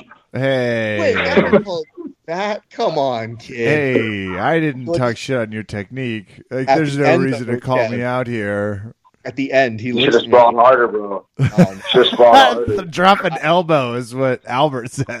Here's what happens though. Kid. At the end of all that, he like, you know, he waits for a while. Then he just goes, he goes, "Hey man, how much do you weigh?" And I go, "I'm about 180 right now." And he goes, "Oh, cool. I'm about 155." I was like, "Yeah, well, when you're on top, you feel about 180. So there." anyway, that was my tangent. damn that was my tangent yeah. that I needed to make sure. I needed to get some stuff off my chest, Albert. Thank you so much. But you were saying when you curse and you're going on Twitch, some people don't love that. That's ridiculous. No, I, I love Twitch, man. It's just really hard for me to get on that, man. Um, and then also like you, like like the whole thing with me, like like like I, I I guess I could have some like sometimes it could be all right to talk to me, but I mean like I I, I get bored of like listening to me speak, so I wanted to do more like a podcast, but not so much a podcast, more like a bunch of hom- well I guess it is a podcast, but a bunch of homies just playing games to each other and like with each other, and then and like we don't necessarily have to be on the same like screen like I, I even start. I even stopped um, showing myself on it. Like I would just like have my voice there, and then you could hear all my other guys because everybody will just include their audio, and it would just be us playing video games, just like playing whatever. Um, but then it's really hard because they had to figure out times, and we had to figure out times, and and then and then fights came up. So it's just really hard, man. I don't know how Mighty Mouse does it, man. He's a, he's a beast, but who knows? I just uh, want to make sure you're, you're crediting Mighty Mouse, but you just described one of the difficulties of doing a podcast, aka what we do. So when you started mentioning, you're like, I don't know, I think I want a podcast. Maybe I don't, but I do. I'm like, whoa, whoa, easy there, buddy. You're treading on really thin waters with us, saying you're going to start a podcast because that immediately means you're dead to us if you do. But let's stay on this Mighty Mouse thing because it's kind of bad form to call somebody out in like MMA, but you do notice it works. But it's not bad for yeah, to call someone out in the gaming world. So maybe you need to oh, take that, that Conor cool. McGregor approach with Demetrious and start to instigate that. And then I think you got yourself a show, sir. That'd be actually really cool, man. But what if he kicks my ass, bro? I'm gonna be fucking pissed. I gotta, I gotta find a game that he's not good at. You know what I mean? and I'm gonna call him. I need to just hop on that this Pac-Man and get really good at that. I, am gonna go ahead and venture it's all of them. He seems like not yeah. so much a gamer, but like a reader. Well, and then maybe he goes on a cycling. Hold on, tour. let's I'm just let's stay on something. Guess. Kev no, Kevin, I didn't expect this from him. When I went to DC, or not DC, when I went to Denver uh, about a month ago, I saw that Kevin had purchased a game, and it honestly shook me. I was like, "You bought this?" And Kevin goes, "Yeah, I bought the WWE 2K." And I said, "Why would you buy that?" He goes, "I don't know. Vicky and I, we just wanted a fighting game, and I open. I think you could kick Demetrious ass at a WWE 2K. So think about that because it's kind of like but it's not. And the idea is, I think you have the advantage. I think you know just a little bit more, dude. I'm down, man. You know what's funny? Like, all right, so I'm telling you guys all my fucking secrets. So my one of my good friends, his name is Nacho. He's actually one of the gamers that uh, was going to be part of my little podcast. Um, he buys all the games. He has Xbox. So I remember uh, one day, like he came over and we synced his Xbox account into my uh, Xbox so we could both play. Um, he goes home, he goes and plays his games. I found out if I can, if I log into his account while he's not there, I can make this, I can make my Xbox his home Xbox, so I get all his games. He so he, and he constantly buys games, so he can still play at his house, but his all his games that he downloads comes into my Xbox and he actually does have WWE. So I'm actually going to get get to work as soon as I'm done talking to you guys. We have different definitions of what work is, but I like that we've already started the psychological. we've started the psychological side of this. And Kev, here's Man, the thing: competition, bro. Al Al has professed he's got a good WWE BJJ game. Never seen it. Never. Wait, you've just put it out into the ether. Mm-hmm. Al, what's your finisher? What's your jujitsu? What's your WWE BJJ finisher? It was a Ross Jericho, but now someone did it, so I got I got to figure something else. And I, what was Chris Benoit's freaking submission? That was the uh, crippler crossface. So there you go. I'm going with the crippler cross. No, was it the crippler crossface? Dude, Chris Benoit. Yeah, it was a crippler crossface, right? Yeah, leg behind the back, and then and then two, like yeah, yeah, yeah, yeah. You're right. You're no, right. No, no. So what he would do is he would he'd flatten the person out on the ground. He would trap the arm, and then it's kind of like they're in turtle, flatten them out, trap the arm, right. pull on the bridge of the nose, uh, and then pull back. Like it's a legit area. Like if you get somebody in turtle, a lot of times when like that was where a lot of the WWE BJJ came to me from because I would start to get people to turtle, and I would be like, so I just crank on the neck and trap the arm, right? And they're like, um, no. And I was like, but why? they're like, well, if you want people to train with you, you shouldn't do that. And I just go, yeah, but I right, can win exactly. this way, right? Yeah, dude, that that that'd be sick, man. It's just too much, dude. Like like in a real jiu-jitsu match, you think like I would be able to work like because it's like a lot you got to break down because you got to trap the arm, and, then, and so you're pretty much you're pretty much doing like a like a like a like an S grip choke like on, on his nose. Mm-hmm. Yep, and That's and so nobody thinks about the fact that you can do it in a gi you can use the gi. exactly. Nobody thinks you, about that. You, trap that on. right on your face. You two are sick. So like, oh, it's and, way easier. You can catch it from omoplata. Exactly, son. And I want to point out to people because if you don't think WWE BJJ is a real thing, we're going to do a breakdown of this, Kev. But um, Justin Rader does a reverse guillotine. So essentially, he like puts his arm over somebody. Justin Rader's very good. Yeah, He's amazing, That's but crazy. he does reverse guillotine, which is essentially a dragon sleeper, and uh, that just happened in MMA over the weekend. So uh, we'll be doing a breakdown of that uh, later this week. So keep an eye out hey, on, dude, YouTube. I'm, I, am gonna I'm gonna work on doing this crippler crossface, bro. That's fine. I mean, yeah. you probably won't pull it off, and if you do, it won't be with style. But I mean, I am gonna pull it off. I'm taking my GoPro everywhere now. You try to cripple crossface me, I'm inside heel hugging you. I'm just gonna say it. Because I feel like you're strong enough to pull it off. I weigh a lot more than you, and I'm still gonna be like, God damn it! What's he been eating? Son of a bitch. the cripple crossface is something that I've done a couple times to Kevin, and he's always like, "It hurts on the nose," and I was like, "It actually is better than it hurts on I the nose because it hurts everywhere." I do not yeah. appreciate it. Yeah, I'm gonna, I'm gonna, I'm gonna get some reps in, bro. I'm gonna go to the kids class. I'm going yellow belt all the way up, man. I can't wait till you get a black belt who you try to do it to, and they just like peel you off, and they're like, "What the fuck are you doing, kid?"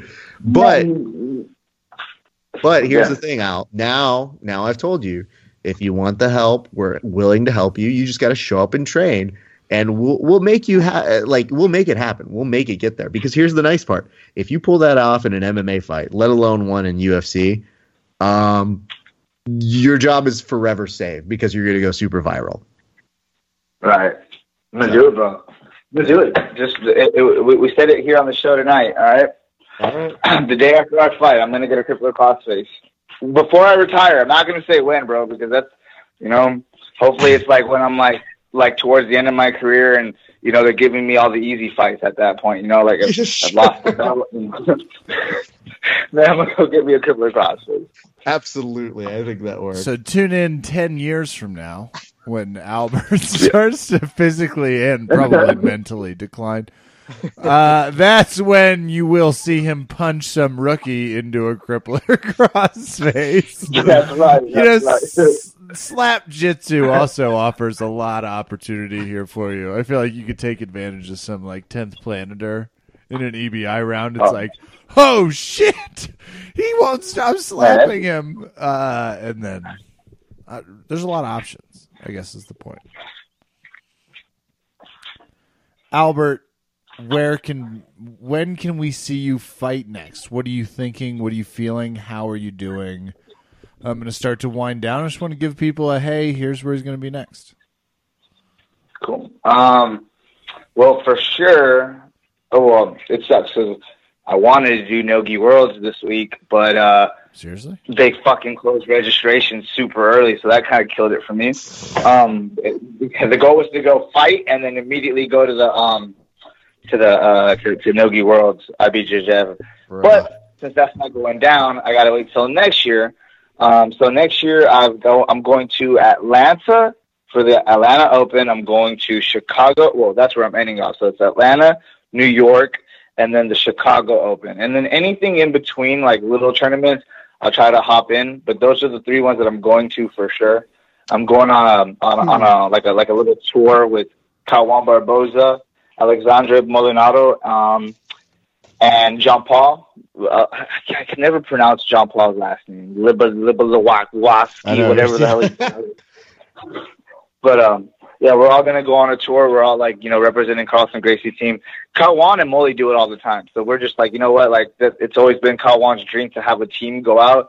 And I'm like, fuck it, let's go. Like, like, and like I'm, like I said, I, I found my newfound love with jiu-jitsu again. You know, we're we're back at it. We're at that honeymoon stage where I just want to just be with her all over, this, like all the time.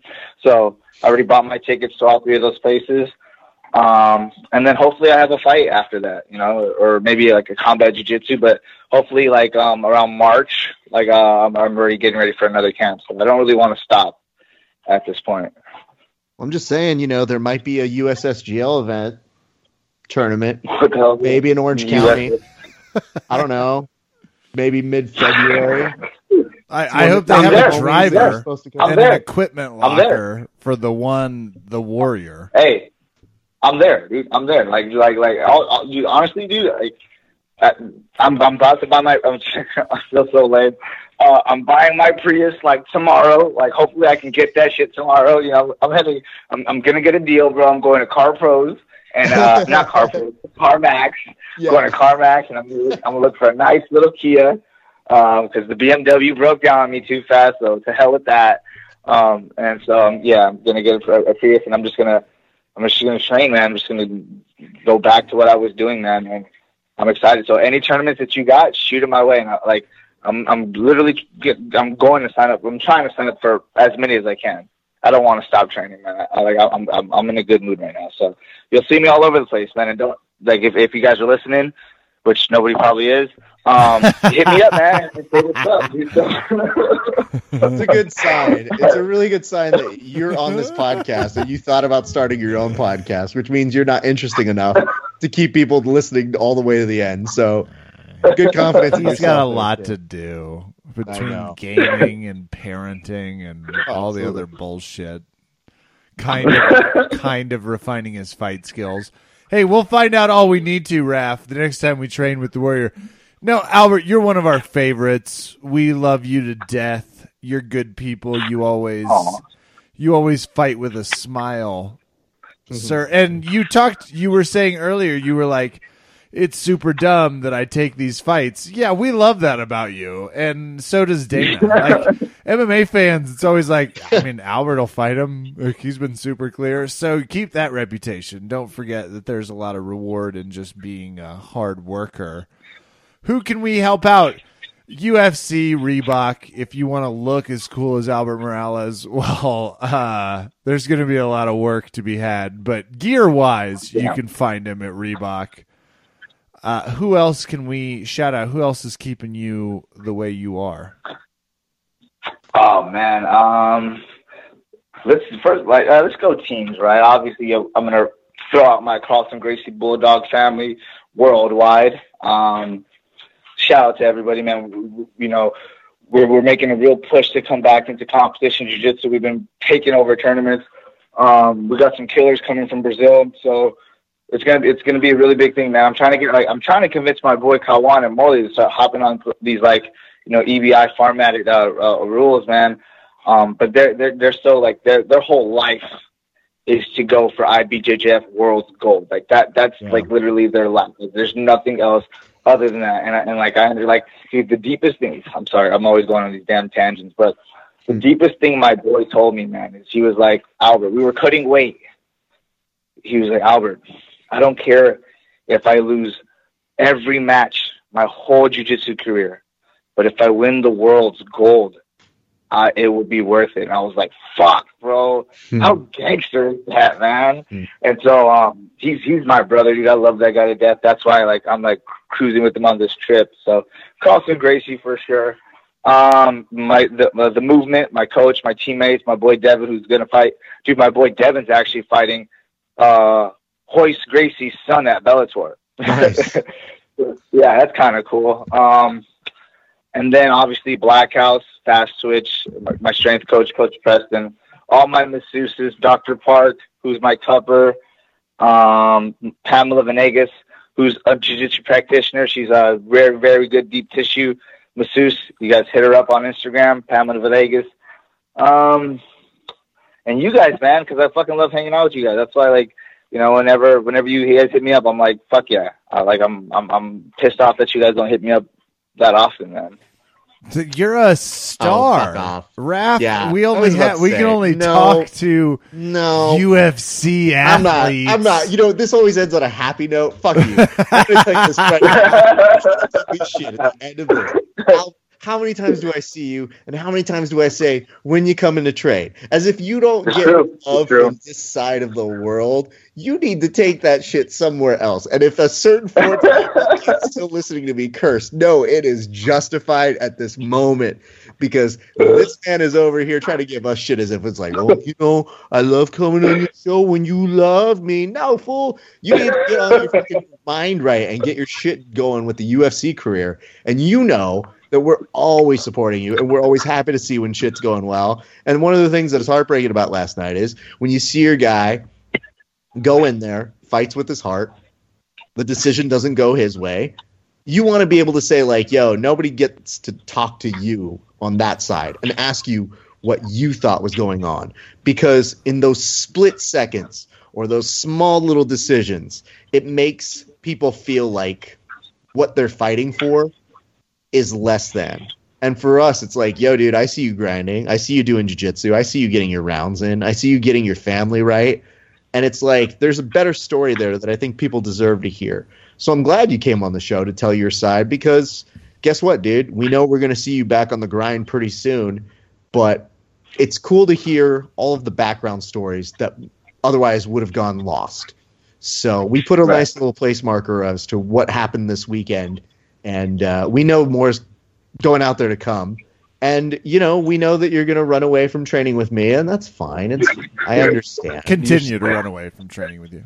And Just absolutely, it, it sucks, Kevin. You know what it's like. You know, he he won't even go to Denver to roll with you. Yeah, well, not at this altitude. I'm, gonna, dude, I'm just gonna show up like I'm gonna show up at your gym, bro. Just just freaking. I'm gonna go look for that. was, it, was it fucking? Was it Nuwaza that had the fucking like the the the fucking it was like a like a like a toreador guy, like like you know the freaking guy, the Spaniards that like had the fucking the bull the bullfighter outfit. Oh, the conquistador. Yeah, yeah, yeah, yeah, yeah. Yeah, yeah. I'm gonna walk in just like that, bro. What's cracking? you know, or with the fucking like, Everybody expects one day somebody to walk into like our gym or just like where we train, especially at the LA Jiu Jitsu Club. They expect somebody to walk in and just be like, fuck you, Raph, and be like, oh, is it in here? Because that's fine.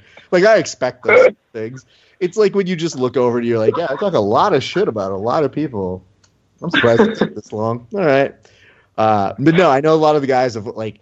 Whenever I've said of like, you know, Al's always looking to come train with us. The guys would love to have you come on over our way at the Jiu Jitsu Club and uh, I'll actually be out there covering Nogi Worlds, and we're going to organize a Nogi, uh, or not just a Nogi, but an open mat out that way. So you're more than welcome to come train with us out that way, sir. Sounds good, man. They, well, I'm gonna fucking be at Nogi Worlds um, there, so maybe you guys. So you guys gonna have someone there, or are you guys gonna be watching it on TV? Oh, I'll be there. Like watching it online. I'll be covering it live, so oh. I'll be out there for Nogi Worlds starting Friday, and then I think we might do an open mat maybe that Friday uh, depending on when everybody's around. Because we want people, if you're in town, and by the way, if you're listening to this now and you're going to Nogi Worlds, hit us up. Let us know you're in town. We want to make sure you have an opportunity to come train. And we're going to make a real casual session, maybe two, over the weekend, so that it's way you don't casual. get. It's casual. Listen, Kev, I need, I need to say casual because these motherfuckers, it doesn't matter how many times you tell them, they'll be like, hey, we're going a little easy because this guy's competing tomorrow. Those motherfuckers still go like it's like the final round of Mundials. And no, I'm like, I just, I'm, I'm having a good David kids. the only persons who are going to go against finals rounds of Mundials is me and Albert. And I'm going to use all of my 49 pounds heavier than him against him. I'm just jealous I'm injured. I'm just jealous I'm injured.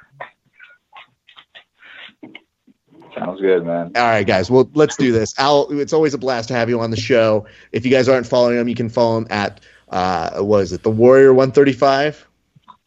Warrior One Three Five UFC. I have to throw in that UFC. That was like, the coolest thing ever when I got signed. I was like, yeah, I could actually say this and it's legit. So that's that's and, and it's so, so yeah, you can see that. You can you can see that um, all the way through Twitter, Instagram, even Xbox Live. It's all the same shit. Love it. That's great stuff, Al. We we're so proud of you, man. You and you know what? I know the decision didn't go your your way yesterday, but you gave a fuck of a fight, and uh, we're very proud of you here. But we look forward to seeing whatever's next for you, sir. And we more than are happy to hear you'll be competing around uh, in the next year for 2018 for a lot more grappling events. So, thank you very much for stopping by the podcast, sir. For sure, guys. Thank you guys for having me. Later.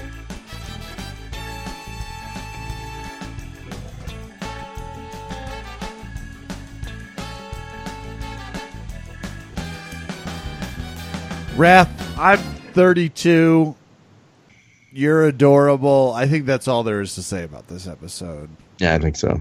Al, Al rocks. We love him. We've always loved him. We talk a lot of shit, and we're way meaner to his face than we are behind his back because we're big fans. We've mm. trained with him before, Raph, during his first Kevin Jiu Jitsu extravaganza LA.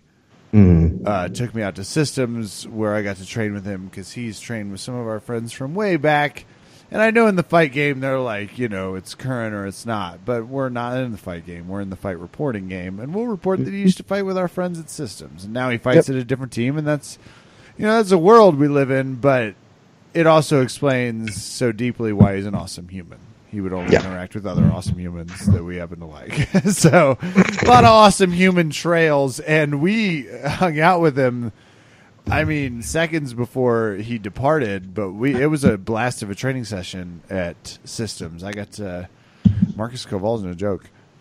I got to train with he, him, Dimitri, and Albert Morales. It was just like, Raph, fuck, are you only hmm. taking me to fight psychopaths?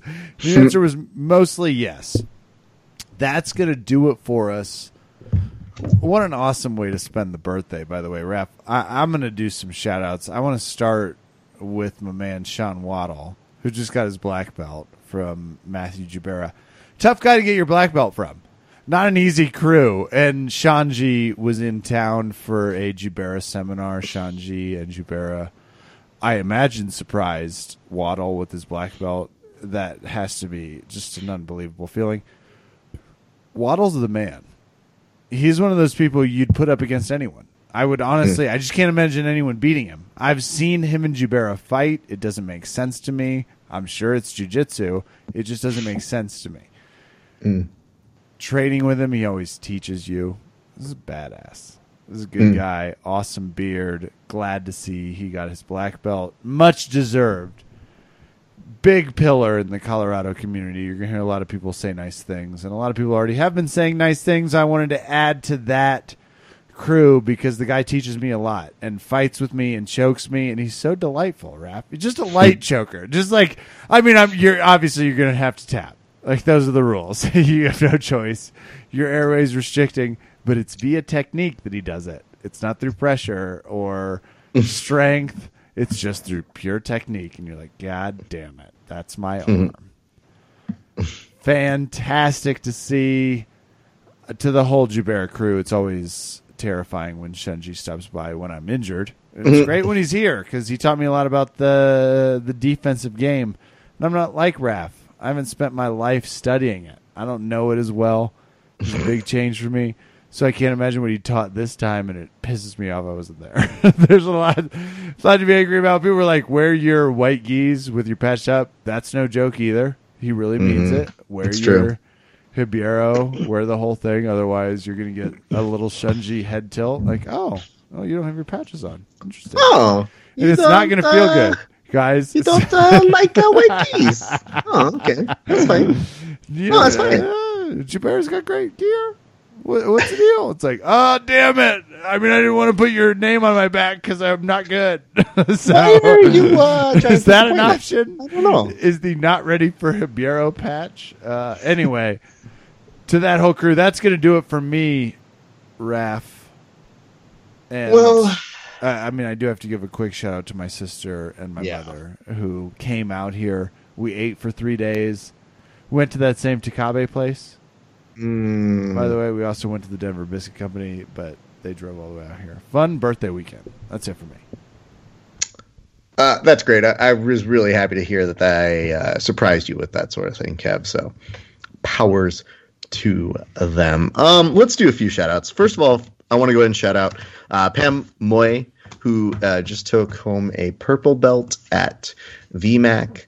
Um, Pam has been such a leader and such a great resource for us at the Valley Martial Arts Center. We had our nice white and blue belt tournament here today. She ran the whole thing. She also won because, you know, that's what you do when you're Pam. Uh, but she had enough time to win in between running a tournament flawlessly. So uh, our thanks to her for that. Thanks to everybody who came out for this tournament. I hope you guys had fun. Uh, I seem to see some good, good jiu-jitsu from folks uh, near and far. And uh, we want to thank you guys for making us a destination to go get your competition on. So thank you to everybody who came out to the VMAC uh, tournament that happened out here today. Also, big, big congratulations to all of our friends who competed this weekend from the Los Angeles Jiu Jitsu Club. There are far too many to mention, except I'll start with Aaron, who got a very well deserved blue belt after winning his division and then taking third in absolute. Aaron is a very good training partner with us at the LA Jiu Jitsu Club. Our good friend Damon, who took first in his division and first in absolute, no big deal. I mean, Jake, uh, Eddie, a number of people who train with us came out, did big things. So proud of you guys. And then uh, also our good friend Mike Frosto taking second over at the sub fighter uh, tournament out that way in, I believe, Orange County. Um, there's far too many people to mention, but those are just the ones that come to the top of my head as we start. So my thanks to everybody there. My thanks to all of you guys who have been making the Danaher and the Eddie Cummings and the Craig Jones videos pop. And we've gotten some really nice messages. So thank you to everybody who's been sharing those things or liking the videos. Um, those are always big weeks for us. And Kev, I want to go ahead and kind of put this out here right now because I think we're about to go forward and do this next. But we have a little mini announcement here, which is we're going to be partnering with our friends over at KO Sports Gear to recognize professors who are underappreciated because you know all the competitive people you know you find out like Garry Tonon isn't a shithead and is actually a pretty good instructor when you talk to some of his students. Even though he is a shithead and also a really really good instructor they're not mutually exclusive Garry Tonon students just to let you know that. Yeah he maintains I, capability to do all of the above. Absolutely. But i think what we're going to partner to do is we're going to put something on the website very soon where you guys can submit uh, entries for professors who you think have gone overlooked or who are doing something exceptional at your gym or around the grappling community. We want to kind of give back and we're going to have a special prize with them. So we have partnered together with KO Sports Gear. You're going to want to go ahead and look out at Verbal Tapcast or keep an eye out on our Instagram and our social media page on Facebook so that we can tell you guys, uh, hey, go give some of those people love because we'd love to give them a nice little prize because uh, you know we don't do enough good things for really good coaches. And there are a lot of amazing coaches who do a lot of really good things. Uh, so we want to at least acknowledge one of them and then to the rest of them say ha you still suck. You're not as good as this guy. Or realistically just you know try to bring some attention as we get ready for the end of the year which by the way reminds me kev we're about at that time for end of the year shout outs. Am I right? We're getting very close to end of the year shout outs. So, what does that mean that people need to do, Kev? Let us know what you want us to shout out for the holidays. Let us know. Social media. Find us at Verbal Tapcast anywhere. Yep, you can find us at Verbal Tapcast on Instagram, on Twitter, on Facebook. Send us a message. Tell us somebody that you want to shout out in the same way, and tell us why we should, uh, you know, give some people credit because we're all about that during the holidays. We're shit for about 51 weeks of the year, but then one week we're kind of nice. So I think we're Kev. Uh, I mean, we could be better, but uh, that's going to do it for me, except for a very nice happy birthday to you, sir. Oh, thank you. You said something very nice. That'll do it for us tonight here at Verbal Tap. I'm Kevin. Thank you for listening. Good night and good fight.